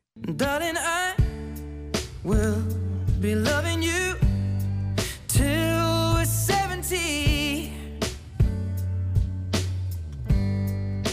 Welcome back to the Baby, Frangie my- Show on a Nimnicht Tuesday Live here at San Souci Baseball Park. On Thursday, we will be at the Prime Osborne Convention Center for the Jax International Auto Show. If you would like to go, be caller number two right now at 641-1010, caller number two, and you will win not just a pair of tickets, but a pair of VIP tickets to the auto show. Looking forward to being there and certainly uh, having a great time here as well as Providence leads 3 nothing. Frank? Uh, yeah, and hey, I got to ask you about this. Um, Sure. The Range Rover. Your thoughts? Eighty thousand dollar Range Rover. Well, I mean, I'm surprised it's not a Ferrari. I mean, after all, this is the Graham Mertz. I mean, Um, Florida can't secure anything better for a guy that threw 19 touchdowns last year than than, than this. Did I, I tell you that my, my, our friend Kevin Kaplan is coming out here um, on Friday? I had to call he and all the JOI surgeons. You did I tell you that because I, because when when this happened last night, whatever time it was, I quote tweeted it with Hayes' name on it so fast I might have pulled a thumb muscle. I, I, I didn't even know thumbs had labrum, I- but Frank tore I tore a labrum in my thumb. I was torn between uh, quote tweeting it, calling him, or driving over to his house and knocking and jumping up and down in the front yard. Oh, for people that don't know, it's the inside joke. Hayes was not enamored with the acquisition of Graham Mertz from Wisconsin. I'm not sure well that's said. an inside joke. yeah, and uh, yeah, right. Good point. And uh, yeah, well said. And uh, and so when he got the eighty thousand dollar Range Rover, I said, "This is too good. It's too good." It made my made my there's too much happiness. I had too much joy and happiness uh, when he got that. Imagine what they would have given Sam Hartman. exactly right. So, uh, um, but Hick and I talked about this too. I, I told you guys this before. I'll say it again. I am weirdly confident that the football program is going to be in good shape. Whether whether Mertz is a good player or a washout, whether the next guy is, I am weirdly confident that I've been saying this. I am weirdly confident that this guy is going to build this thing. I, I can't even put a finger on why. I just got this gut watching him talk, seeing the players are signing. I, I and again, I told you guys this yesterday. I was I had this weird feeling that Mike Norvell had changed FSU last year, and he did. Yep. I got a, and I don't know if it's this year, but I have this same feeling. Do you have this feeling or no? Do you, So I like agree with to disagree with I like to wait until spring practice begins because if- you remember two years ago, I was not excited about Emory Jones because Florida was virtually never tweeting out videos of him throwing the football, and I Mm-hmm. thought, well, that's not a good sign for your quarterback. Uh, last year, I was the antithesis of, of that. I was beyond excited for Anthony Richardson, eh, thinking that he could be more like Jalen Hurts is for the Eagles Yeah. Uh, which did not amount to that, obviously. Uh, so I'm going to wait until spring practice starts to roll around. You're talking about next year. Yeah, I'm talking You- about the, certainly every conversation yes. you make is about how good the football, how the, Correct. the 23 season will Yes, go. before last season, I was extraordinarily confident in Billy Napier. I'm a slightly less confident than I was when he was initially hired because of things we've talked about as far as clock management and also his style of offense. Which that's probably a big reason as to why Graham Mertz was pulled into the Florida program because that's a very similar style of offense that was being run at Wisconsin. They Billy Napier wants to run the football, and Graham Mertz is certainly ex- used to handing the football off. So I would say I'm, I'm a little less excited than I once was, but he can certainly win me back over uh, depending on how things go the next few seasons. Yeah, so for me, and, and, and my comment has very little to do with the, the 23 season. Now it's all in there together, Hayes. I mean, if you if you If it's believe a Heisman campaign. Well, there's that. But but but but being serious here, if you believe he's the right guy, then it's, he's he's allowed to be the right guy now, not in three years. Okay, so I'm so I'm not. But I just have this feeling. I never felt like Jim McElwain ever had it figured out. As much as I wanted Will Muschamp to have it figured out, as much as I rooted for him, he never figured out offense, and he got too chippy. He was so chippy that the anger and the chippiness kind of affected, I think, his team a little bit. Dan Mullen looked like a great play caller early on, but if we'd have paid closer attention, we could have seen he wasn't signing a lot of great players. So, so I feel better about this guy than I have the others in the, the in a long time. I guess that's the point. We'll see. We'll see if I'm if I've lost my mind or not. But that's what I think. I think he's recruiting at a at a great level, and so I'm excited about the speed at receiver that he's acquired. I'm excited about the crop of defensive linemen that he has signed. Uh, he's just going to need time, and he's going to need patience because you can't talk about the future of Florida football, in my opinion, without mentioning how killer the schedules are the next two years and how killer this one was that he just played. Seven teams ranked in the top 25 in your first year, and now this year you're going to Utah, and then the year after that you're playing Miami and UCF and Florida State, and probably a nine game SEC schedule. Florida's going to have to be patient with Billy Napier. If they're patient with him, they will be handsomely rewarded because he's recruiting at a high level.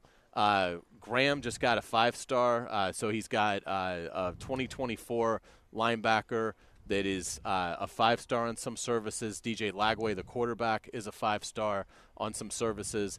I think what you're going to see is, to me, it's starting to parallel a little bit. Lagway being Chris Leak, Lagway, you can tell the impact he's having in this recruiting class. I think Florida has to look at last year as year zero for Billy Napier.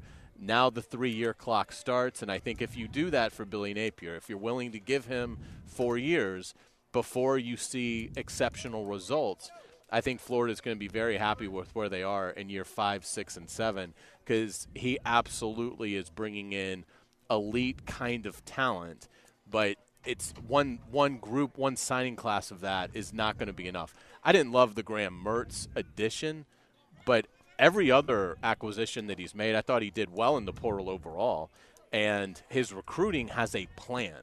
And that's what Florida has not had under Mullen, McElwain, and Muschamp. He has a plan for it all. Muschamp had a great plan for recruiting defense. McElwain and Mullen had no plan at all. They ju- it was a hodgepodge of players who they could get, and it never made a lot of sense, which is why the roster Totally was agree. and just completely filled with tweeners. Billy Napier has a regimented. This is what I want each position to look like, and he has been able to recruit to that at a high level in one year. I think there's no reason to think it, it's not going to get better. Now he's got to he's got to win at least I think six seven games to keep the momentum going. Uh, he's not on the hot seat. ESPN wrote this thing the other day. You know, coaches on the hot seat, and they included Napier in it. Of course he is. That- that's a, that's a farce. Really? It's a Of course, total of course, farce. he is. He's, he's one year he's done the hot He- seat. total farce. But that that is the that continue. I'll, Yeah. continue. I interrupted. So, um, so no, I'm I'm very encouraged with where Billy Napier's program is going, but I am not expecting great success this year or next year. I think it's 2025, and Florida has to. Florida fans have to be willing to let him get there. And let me ask you this, because I, no one I totally agree with what you just said. But let me ask you this question: uh, th- theory. Is it possible? Again and again, uh, if it's a, if this is a get off my lawn moment, I apologize if I'm being an old guy, but but but it is a question. Is it possible in today's climate, and maybe it's not, but is it possible in today's climate that a guy can just be your coach? Not your coach that's on the hot seat. Not that your coach that has three No years. is Not, the answer. It's not. Is it, can you just be the coach? No. I mean, when, when I mean, he's our coach. I mean, yeah. I mean, Billy Donovan. You had to be Billy. Now, Billy Donovan got to that point. Steve Yeah. Spurrier got to that point. But you, do you have to be Spurrier, or do you have to wind up being Spurrier? Well, like right now, Josh Heupel might fit that. He, he's Yeah. the first that comes to the top of my head. He's he's the coach right now. There's no hot seat in any way, shape, or form for Josh Heupel. They're not talking about him leaving for Tennessee anytime soon. So he kind of fits that He's your coach. because he had a really good season last year. Yeah. And, and, uh, If he had hadn't, he would absolutely be on the hot seat. But hey, am I wrong? Can, can you be the? Can you just can you just be our coach, or do you have to? Do you have to win so much before you can just be the coach? Yeah, I think you have to win at a See- certain level before you can be the coach that where the hot seat never comes up. Yeah, Like, yeah. If or Billy- rare, rarely comes up. I mean, Yeah. even Steve Spurrier, if he'd have gone two and ten, it was coming up. But I mean, barring that, Yeah, and, and so Billy Napier's going to have to earn that. I, Yeah. I, I think that that comes with winning. And There's, So- there's so- other components to it. So what you what we're saying now is, used to be you had to lose enough to get yourself on the hot seat. Now you got to win to get off it. That's, Correct. that's what we're saying. Is that Correct. right? I mean, now, now you got to win to get off the hot seat. Do Look you- at Mike from the day- Norvell. from the day Norvell you- was on the hot seat. I, I can't. He was. And, Yeah. and anyone now that says he wasn't is wrong because I heard fans say he might not be the right guy. He's got to win so many games in year three. I heard that from a He lot was of fans. absolutely on the hot fans seat. that were smart that, that, that knew what they were talking about. So, so I guess that's the that, that's the topic. Is not just Florida. Anywhere when you get a job now, you have to. There's doubts. You are kind of guilty until proven innocent. If you get a job now, You're- well, they're making like eight million dollars, so it, I think it has been ratcheted up a bit. Yeah, I, I guess. I, yeah, I, but And but- fans have a louder voice now than ever before, and well, that that's continues. the that's the bigger thing. Is that it's the, it was bad enough when message boards came around, but when message boards became social, then everything changed, and, and, and it, the world changed. The world changed when when message boards turned into social media. The world and that and that then that changed the world. So uh, so we'll see. I I, uh, I just it just seems, and I, this is a, not a Florida comment. This is an everybody comment. It just seems like the minute you get a job and it doesn't go, something doesn't look right. Someone's going going on Twitter, and I'll say this, and I, and I don't applaud him for this. I think he made a mistake by doing it. But make no mistake about this: Mike White left because he and his family were tired of getting trashed on Twitter. Whether he says that or not, I've talked to enough people that that that are close. I don't know him, but I know an awful lot that are close to him and are close to the program and are involved with it. And I was told that he, his wife particularly, the kid, he had five kids. The wife, the kids, got tired of him, dad, being absolutely ripped on on social media, and they knew he was a good coach. They knew he was going to be able to get another job. Georgia covered it him for the day. He, Greg McGarity told me that. That Josh Evans uh, or Josh, what's his Brooks. name? Josh Brooks coveted him for the minute he got the job, and so you got this guy that that is a good coach, knows he can get other jobs pretty quickly, gets tired of hearing the social stuff and left. Now, now there's also the thought, Hayes, be stronger than that. Okay, we all get ripped on Twitter. We our we get ripped on Twitter. So so obviously be stronger than that. But I do think it influenced his decision.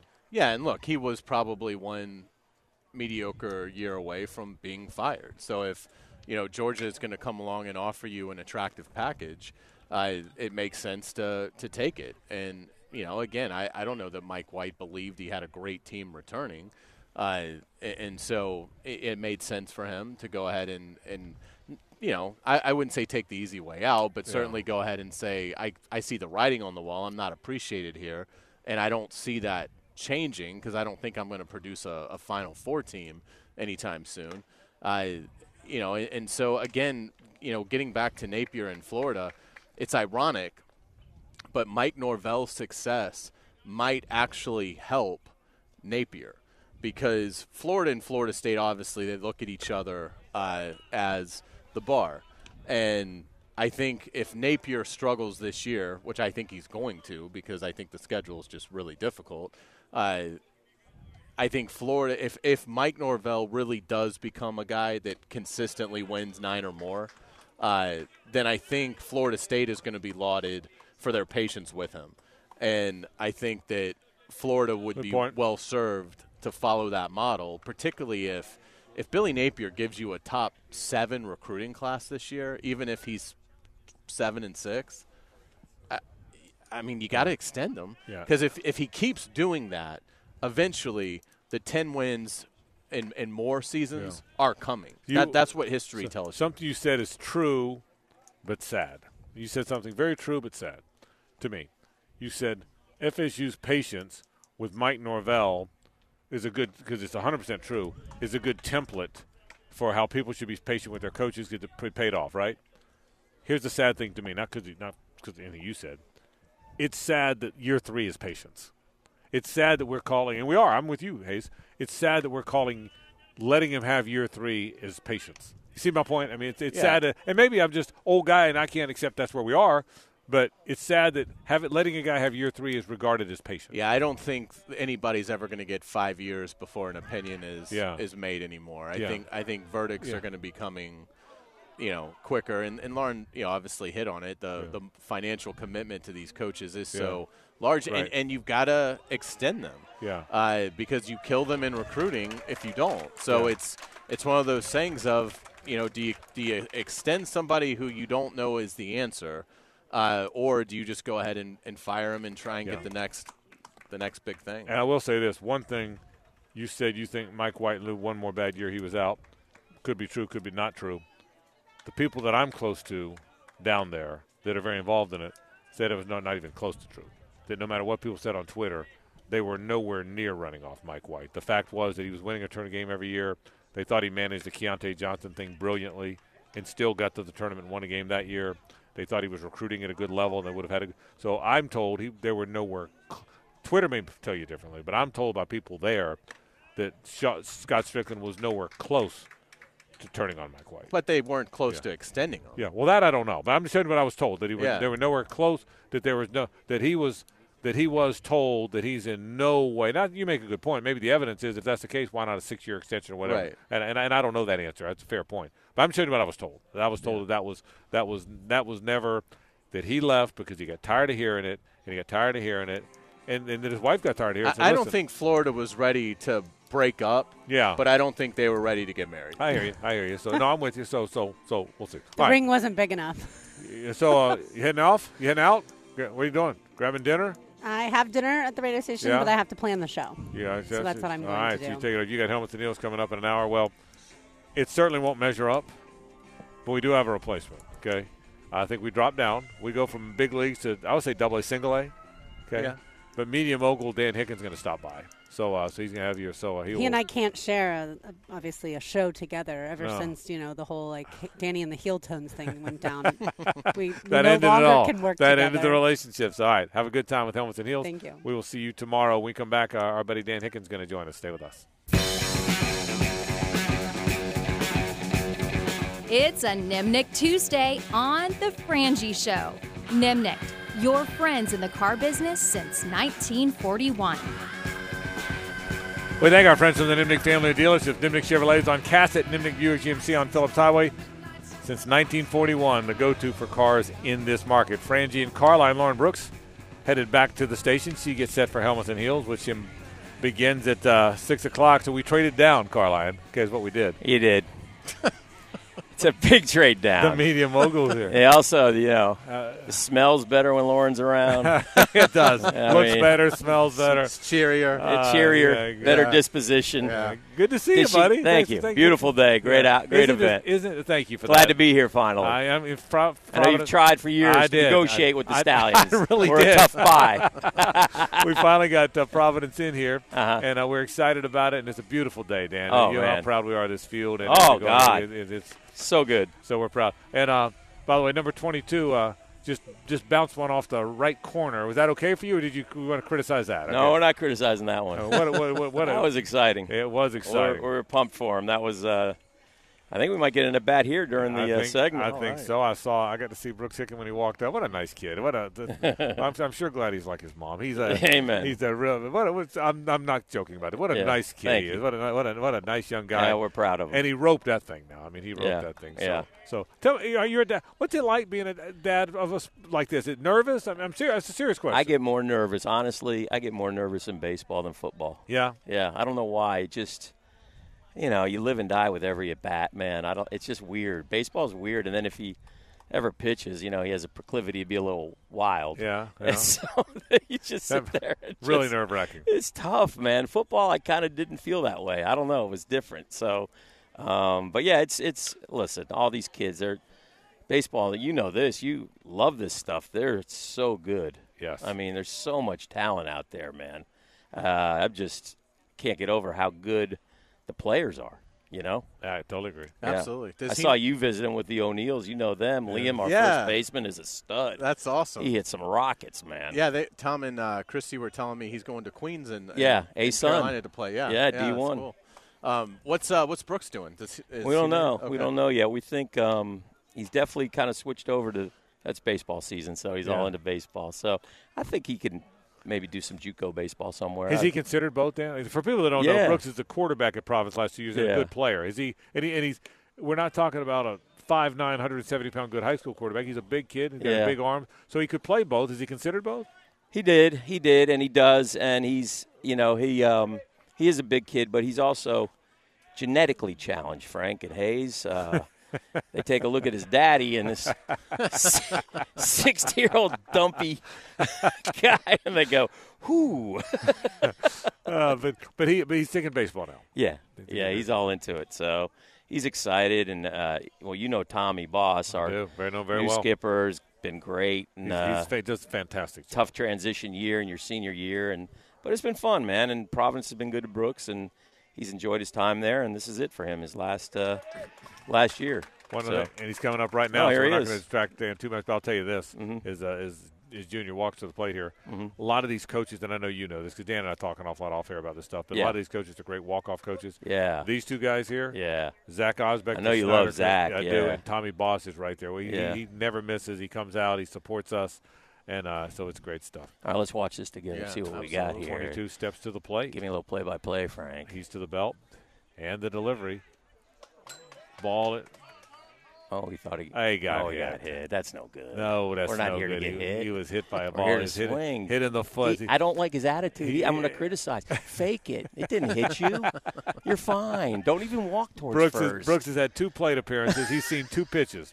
Yeah. He had a breaking pitch blasted it. By the way, I thought he might have left the yard when he hit it. I had a when, little when, hope. when, when he, had a little when he- when he hit it, I thought he might have left the yard. It was deep to right then, and it one hopped the fence for a double. Yeah. and that at bat, he just got hit in the foot. One, so he's seen two pitches. Yeah. So Dad came all He's the way aggressive. out there. Dan came out of the way for, from from from the from the Com- Pablo San Pablo you might compound. get me. Hey, you might get me for some of this the nightcap. Yeah, how about that? I got Fletcher and uh, Trinity. Yes, yeah, it's a fantastic. Ooh. Yeah, I, I like that. I- And, and you made a good point. What you said there's there the, the level of baseball, Dan, and I'm serious about this. The Uh-huh. level of baseball is fantastic. Well, let's just you know these two teams alone. There's Division One. All uh, over the our, place. Our, our third baseman is going to pitch at UNF. Yep. Our Liam, who you know is is going to Queens. Our catcher's going to Queens. Yeah. Novi, our right fielder, just committed to FSCJ.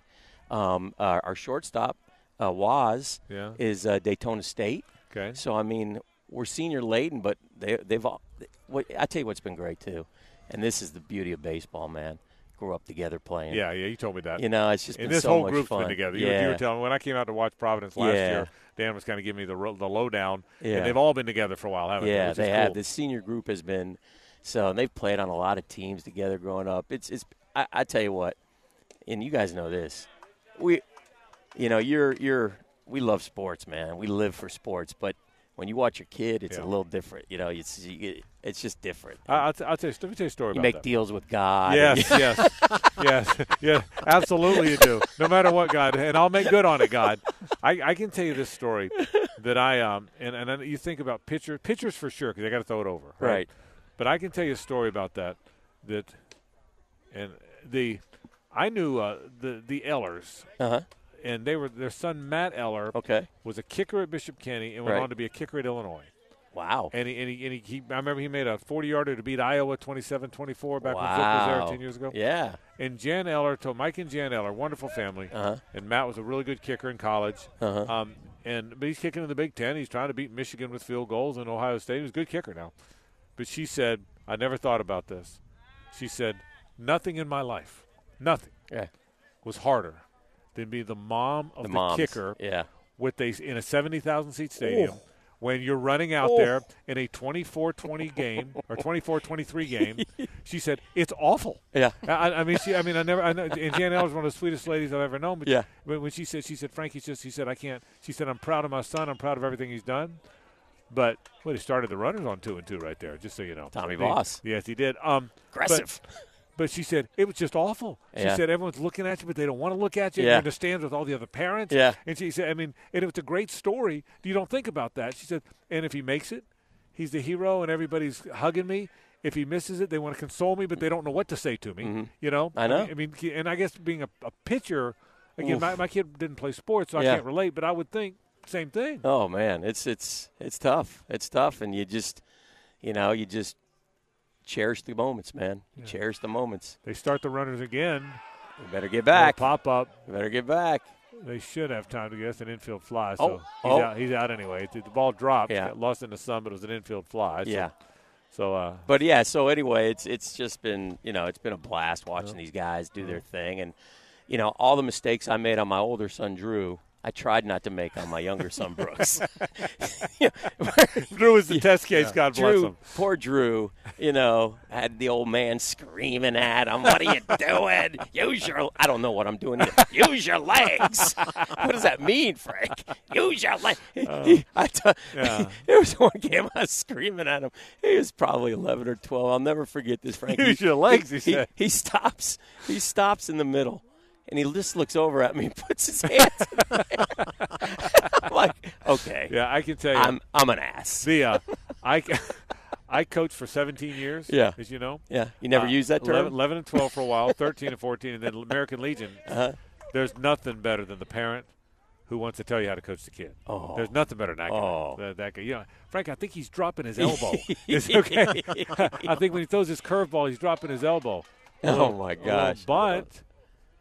Oh, nice, Oh, nice play. scoop. Yeah, Good yes, scoop. it was a good scoop, and that'll be the second out That's of the inning. That's the uh, pitcher over at Yeah, first. yeah, yeah, he's good. By the He's way. good. He- He's got some velo, huh? Yeah, yeah, he does. Three to one score, by the way. Here, Yeah, a good outs. game. It's a good game, and I'm telling you, yesterday two terrific games. Englewood beat Yulee in a walk off, six five. Yep. And then Stanton and Riverside played an eight to six game. This is a perfect, uh, you know, preamble to the season. And so it's great because it's a mini tournament in itself. That's right. Right?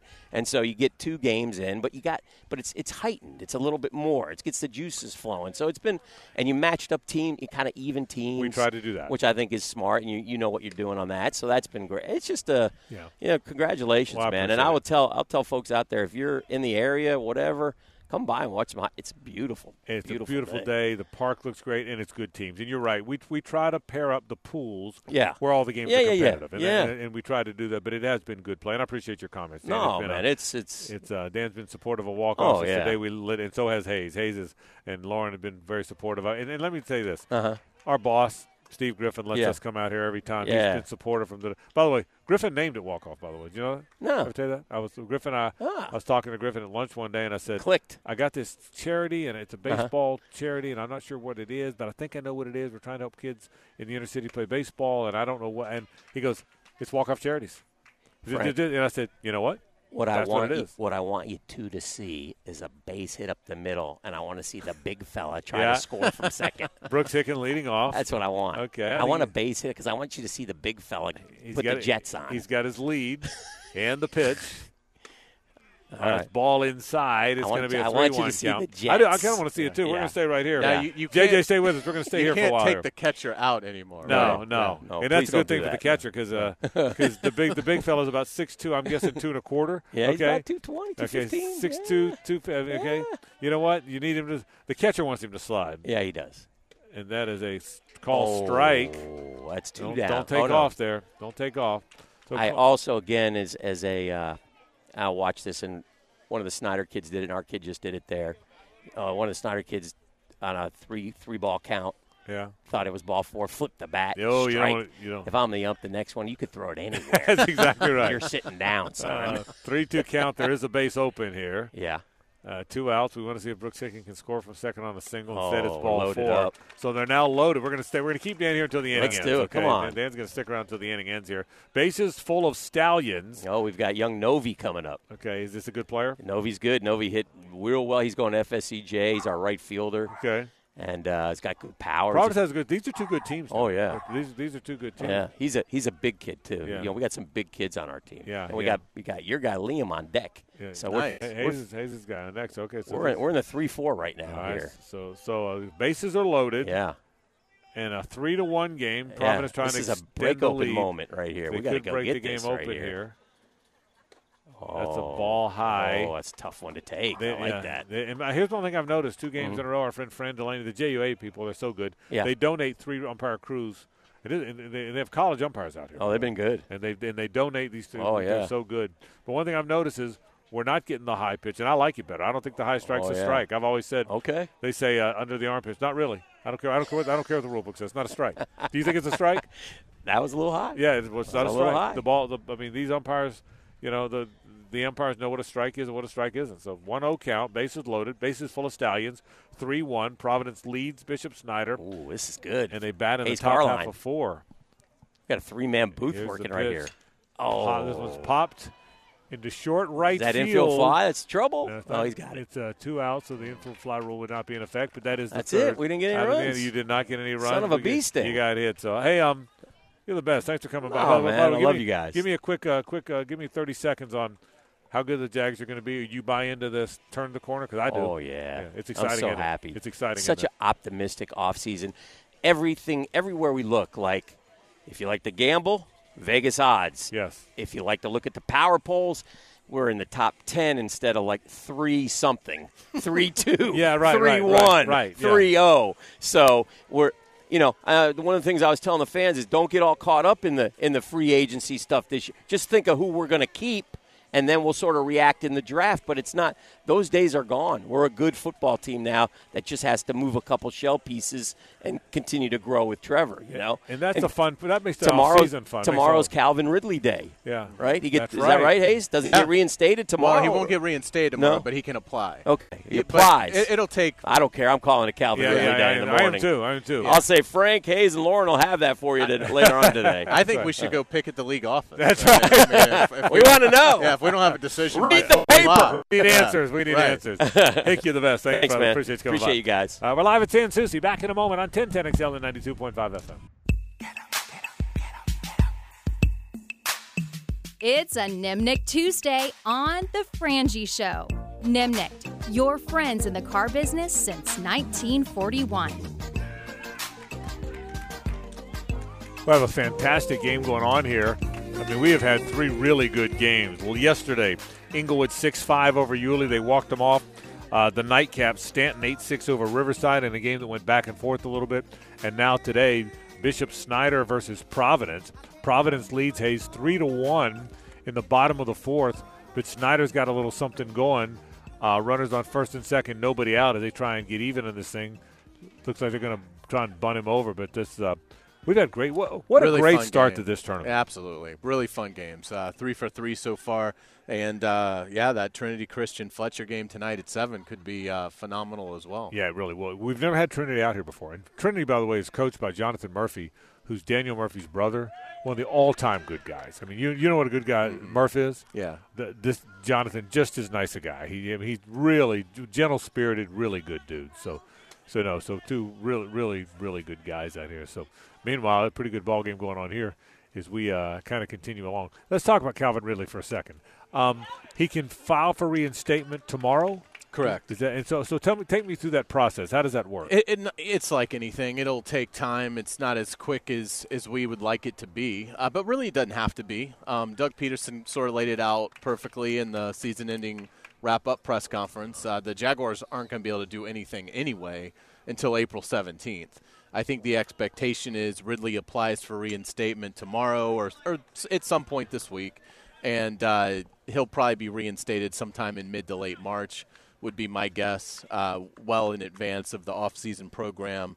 Uh, starting on April 17th. So don't get nervous. You know, if, if you don't hear anything about it for a couple of weeks, that's just how the league operates. But I have no doubt that Calvin Ridley will uh, be reinstated and be reinstated well in time to participate, if he chooses to, in the uh, voluntary offseason program starting April 17th. And I wonder what that will mean. I mean, I wonder if he'll. I mean, I wonder how.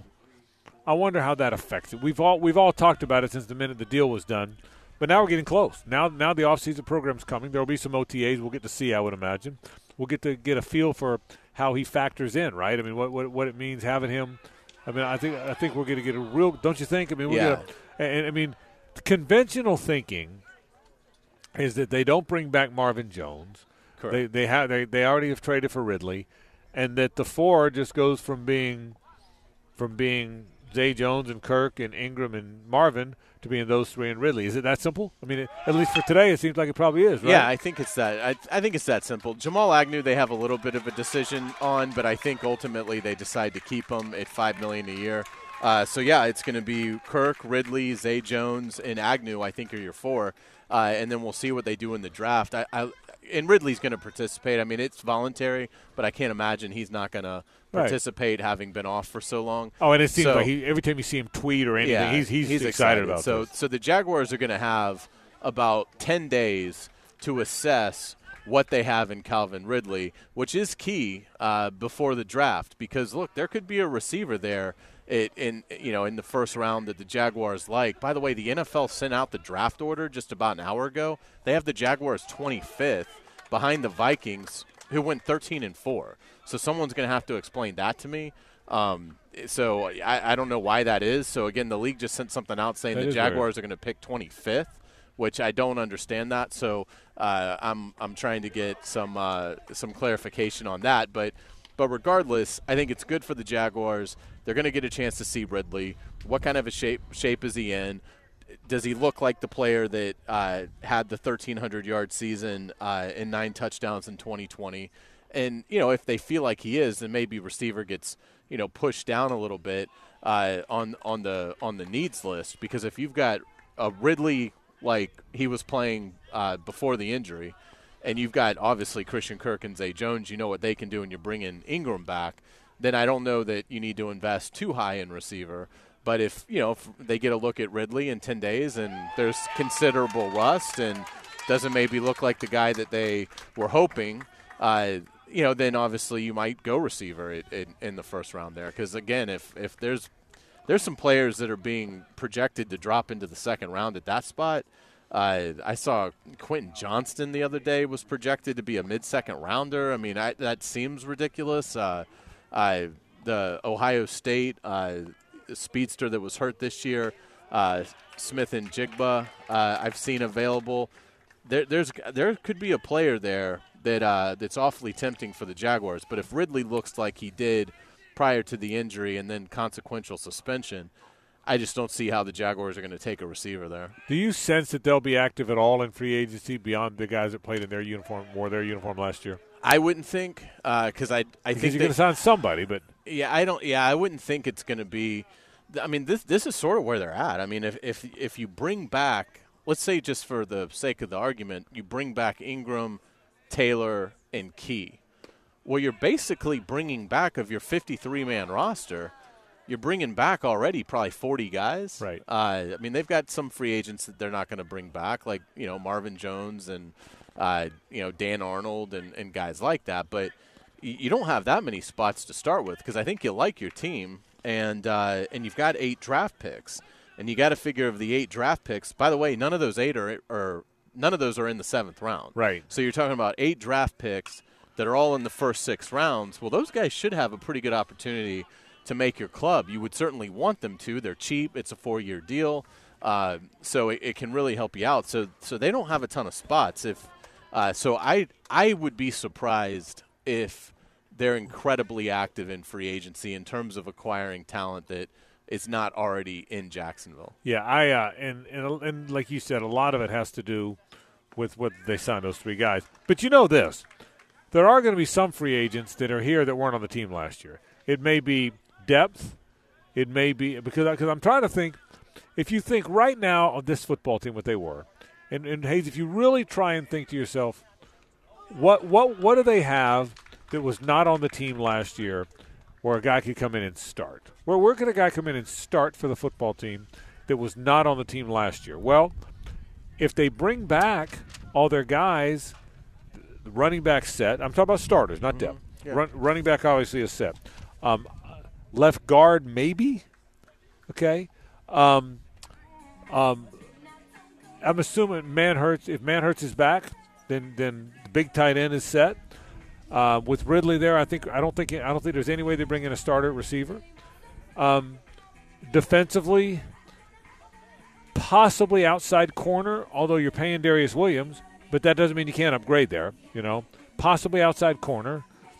If you bring back Rayshawn, I don't think there's a safety spot. Um, nickel for sure. N- nickel, nickel might be the glaring one.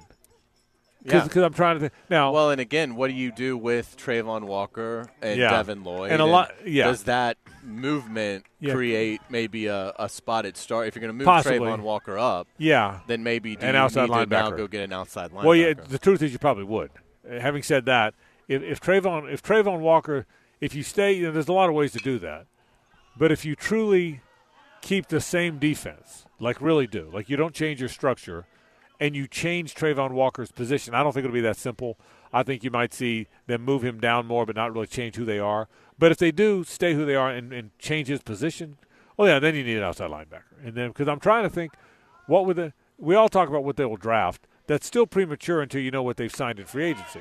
You know what I mean? It's, it's, it's kind of hard to have a conversation about what they might draft if you don't know what, what they're doing in free agency. So it'll be. It'll, I'll say this: it'll be a dynamic and interesting postseason without question. Without question. It's going to be great. It's good. The Jaguars are operating from a position of strength, and we're just not accustomed to that around here. And and, and really, they're they're coming at it from even a, a greater position of strength than the 20 uh, uh, 17 offseason, the offseason after they went to the AFC title game. So I guess the offseason heading into to t- the 2018 season because again, you you weren't sure about quarterback. You thought Blake Bortles might be the answer, but now you know you've got that. So you've got that. The league knows you have that. Players want to be around that.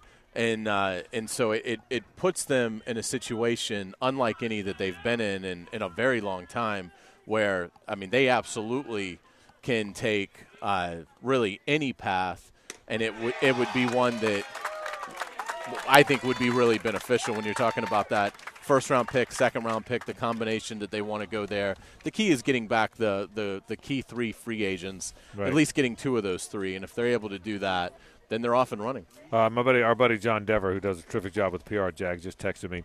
The Jags are listed 25th, but the Dolphins forfeit their first rounder in 23, so the Jags are still picking 24th. Now that doesn't answer your question: is why are the Vikings ahead of them? That's, one of the questions you would ask. But the Jags are going to pick 24th. Okay, good. Because the Dolphins have forfeited. Thank you, John, for that. Uh, so the Dolphins have, have forfeited their pick. So the Jags will pick 24th in the upcoming draft. Meanwhile, here at San Souci, uh, they pitched out of some trouble. The, the Snyder Cardinals scored once, but it's three to two. Another terrific game here in the walk-off Charities High School Classic. But we've had three fantastic games, and it look like we're headed for yet another good finish. We'll take a break. One segment to go on the program. This is 1010XL and 92.5 FM.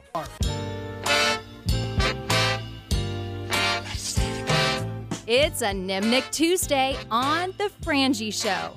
Nimnicht, your friends in the car business since 1941. Frank Frangie, Hayes Carlyon. Hayes, did, did JJ just drop Al Green on us on a Valentine's night? Are you JJ's kidding me? ready, yeah. He wasn't afraid. He's not at all. Al Green. I might just walk out out of here. My wife's at home. I may. Can you finish the show? Okay. JJ just dropped Al Green here. Okay. On a mighty JJ. I got a show to finish for crying out loud here. What in the world. Uh, glad you're with us on uh, this Valentine's Day edition of the uh, program. We're here at San Souci Baseball Park, where uh, Providence leads Bishop Snyder three to two. Providence bats in the top of the fifth. It's our third straight very good game here, and we're excited about it. The uh, second day of the walk-off charities a high school baseball classic. Let's talk a little more Jaguars. Hayes with a thought. All rise. Now, Hayes Carlyon's closing argument. Hear ye, hear ye, hear ye. Presented by the personal injury law firm of Harrell and Harrell. Order. It's never too early to talk wins and losses, is it, when it comes to the Jaguars? And if it is a little early, then please indulge me because we're going to go through this. And I'm going to tell you right now there's no reason that if Trevor Lawrence stays healthy, the Jaguars should not win 11 games next year based on their opponents. And you basically break this down into three categories your hard games, your decent games, and your easy games. Let's going to start with the hard games home against Cincinnati, at Buffalo, home against the Chiefs, home against the 49ers. Frank, I've got that one and three. Okay. One and three, you need to get one of those four to get to 11. You've got decent games. I think you got five decent games in terms of difficulty. Four of them are on the road at Pittsburgh, at Cleveland, at the Titans, home against the Ravens, and at the Saints. You need to go three and two in those five games, which I think is is not asking for the moon your easy games because of the schedule of how poor the division is and the NFC South. I think they have eight games that look, no game in the NFL is easy. I get that, but in terms of looking at this, eight very winnable games at Houston, at Indy, home against Houston, home against Indy, home against Tennessee, home against Atlanta, home against Carolina, and at Tampa Bay seven and one in those eight games. So if you go one and three in your hard games, three and two in your decent games, and seven and one in your in your easy games, that gets you to eleven and six. And that's probably the kind of uh, whether it breaks out exactly like that or not. This team, and again, by the way, one thing about the NFL, it changes so often that the NFL team next year is always different than the NFL team last year. It's the way it goes. But having said that, I will tell you that realistically, Hayes, the this team versus that schedule should win 10 or 11 games. I, I, think I'd be surprised and disappointed if they don't. See, when, when the schedule first came out, not when the schedule first came out, when the opponents became clear, uh, when the season ended, people panicked because of the first place schedule, because of how good the Chiefs are and the Bengals are and the 49ers are, and the people worried about how good the opponents are. What they lost sight of is there's 10 games against a struggling division six against the AFC South, four against the NFC South. Now that could change. The, the league changes, man. You can be something totally different tomorrow than you are today, but that's nonetheless, at least for today, that's a lot of games against divi- against struggling teams. I mean, the NFC was, the AFC was AFC South wasn't very good. NFC South was worse. So, so I, I yeah, I've got to believe, barring something funky, they'll be favored in a lot of those games. Now, the one thing we talked about the whole time, we, we've all talked about, it's a different world, as we all know. It's a different world when the expectations are there and your whole team. I mean, it's a different world. but no, I, I agree with you. I think the schedule sets up pretty well, so we'll see what winds up happening. Pitching change, by the way, here is uh, again we, is the Providence Bats with one out in the top half of the fifth, leading Bishop Snyder three to two uh, in this game. Tomorrow is February fifteenth. Pitchers and catchers report. One month from tomorrow is March fifteenth. You know what's coming back? Ted Lasso. Ted Lasso. How good Yeah, is that? That's great. I mean, Ted Lasso is back. That is that is great stuff. So we are we are excited about that. I mean, I'm like real excited about that. You kidding me? Ted Lasso's back? Did you see the uh, preview today? No, my wife did, and she's losing her mind. She's so great. excited. Yeah, you're you're gonna. Really Was it a tra- enjoy like a true trailer? It's not really a true. No, it's more. It's more of a teaser, I would say, but it's a it's a good minute and a half, and it'll it'll get you fired up. So, March fifteenth, big day. We've got Big the start day. of the new league year. So we'll see uh, if the Jaguars make any moves on that first day, uh, and then in, you know at night we'll uh, we'll have Ted Lasso. Big day. Big day. The uh, you know, one or two a little bit about this is uh how how much shelf life is there on Ted Lasso? This is, I think, the last season. Three years, right? Yeah, I think it's going to be because you almost what made Ted Lasso so great is how just wonderfully joyful, how happy he is, and how uh, he he there's always a, he's always glasses half full. But because that never changes, at some point you're out of storylines. Yeah. Right. Because because because he I mean even though all the characters are great, you, at some point you're going to run out of story. I, I love the characters. Yeah, oh, it's great. It's a great ensemble, and uh, it, it's it's going to be really interesting to see where they take it this season. Now that he's going up against Nate, is a uh, is an arch enemy. Yeah, I don't like Nate as a bad guy. Yeah. I, I, I, my, my prediction is Nate becomes a good guy in the end. Yeah, you agree? That's that's that would not uh, that would not surprise me. Nate, Nate, before it's over, Nate will come back to being a good guy. Yeah. Nate, Nate will see the error of his ways, and he'll come back to being a good guy. That's that's my prediction. That's, that's my bold prediction for you that Nate winds up as a good guy.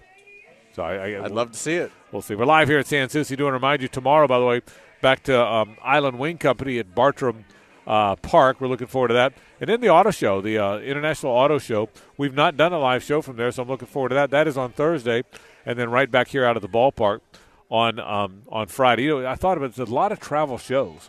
We obviously do shows from JU next week. We're on the road at Island Wing next week. Um, after that, we're in the we're in Indianapolis for three days, Hayes, at the combine. Tuesday, Wednesday, Thursday, we'll be there. Our friend Kevin Kaplan will stop by. We expect to have Doug Pederson and Trent Baalke as well, uh, plus an assortment of other guests, play-by-play voices from uh, a lot of the other teams. A lot of folks will be there. The week after that's the players. So if you think about it, there's a uh, baseball or I mean football or no football. There's not a lot of a lot a lot of downtime around here, is there? There is not, and that's uh, that's how we love it. And you know, again, we're at UNF and JU uh, a lot this time of year, uh, which we always enjoy. So uh, yeah, it's it's great being out and about, and uh, got some uh, some great baseball going on here. Yeah, we absolutely do. Four to two now. Providence has taken a four to two lead. Here's our friend uh, Brooks Hicken back to the plate again for his third plate appearance. So, since you know Dan in the morning, we're going to take before we go to break, we'll take you through, or before we say hello to uh, the ladies from Helmets and Heels, we'll take you through um, an at bat from Brooks Hicken. Brooks has seen two pitches, by the way. He doubled on the first one, and he got hit in the foot by the second one. So, this is the uh, third plate appearance for our friend Brooks Hicken, who stands in here in a four to two game. Ooh, That's wild. a ball in the dirt. That'll Yeah. score a run, a wild pitch. And it is now five to two, and this could be an, an inning that uh, Providence breaks it open. We will see. Five to two now. The uh, Stallions lead it over Bishop Snyder in the uh, top half of the fifth inning. The game started at uh, at uh, four o'clock. Uh, the nightcap tonight will be a good one. Trinity Christian just walked in. We saw them stop by or walk by a moment ago. Fletcher also will uh, be in this game in a moment as well. So um, to the belt and the pitch. A little nubber towards shortstop. They will throw him out at first and hold the runner. The infield was in. That one went off the end of the bat. So finally, the first time our friend Brooks Hicken has been retired. With all that, let's say hello to Taylor Dahl.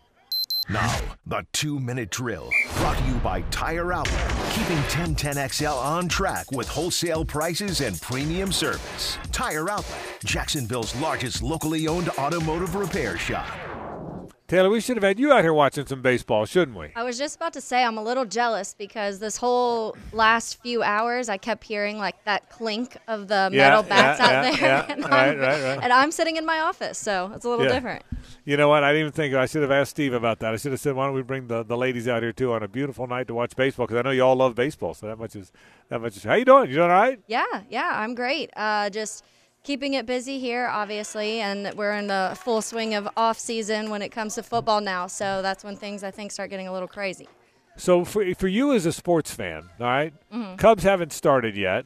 Uh, the Bears have the first pick, so we know how that went. Mhm. The uh, how, are you Blackhawks? Are you Notre Dame basketball? Are you the Bulls? What do you follow? What, what do you do? What do you watch now? Yeah, this this in between time for me, it kind of depends. Like obviously, I am a I'm a big Blackhawks fan also, but they are terrible right now, absolutely terrible. Um, and then so honestly, the most I've probably watched of one of my other teams is the Bulls, which I'm not even a big basketball person, but Right. they've kind of been up and down this season. And there's a few players that I really like on the Bulls, but that that lasts about a month or so for me. And then as soon as baseball starts, it's all baseball. All right, let me. Then I'm going to ask you a question we asked earlier in the show. Okay, Mhm. you got to answer this. If all of a sudden you were told that for one month you couldn't watch any sports on TV, okay, Mhm. one month, which month would you pick to give up? Ooh. Um, let me think. So, Okay, dang. one one That's full hard. month. That's hard. It's supposed to be hard. I It know. is hard. I feel like I would have to go with July. Okay. Um, just because obviously, like hockey's over, basketball's over. It's right before football gets back started. Baseball's going, but there's like the All Star break during that time, so there's like a Okay. week of it where you're not really fully paying attention, anyways. Um, so for Okay. me, because I, I love football so much that I don't want to pick a month with football, uh, but obviously with the other most of the other months, you also either have hockey or baseball going on. So I would, I think I'd have to go July. So you so so Also, Hazel I could be out by the pool drinking. to the club, Yeah, she said she could be by the pool drinking. Good call.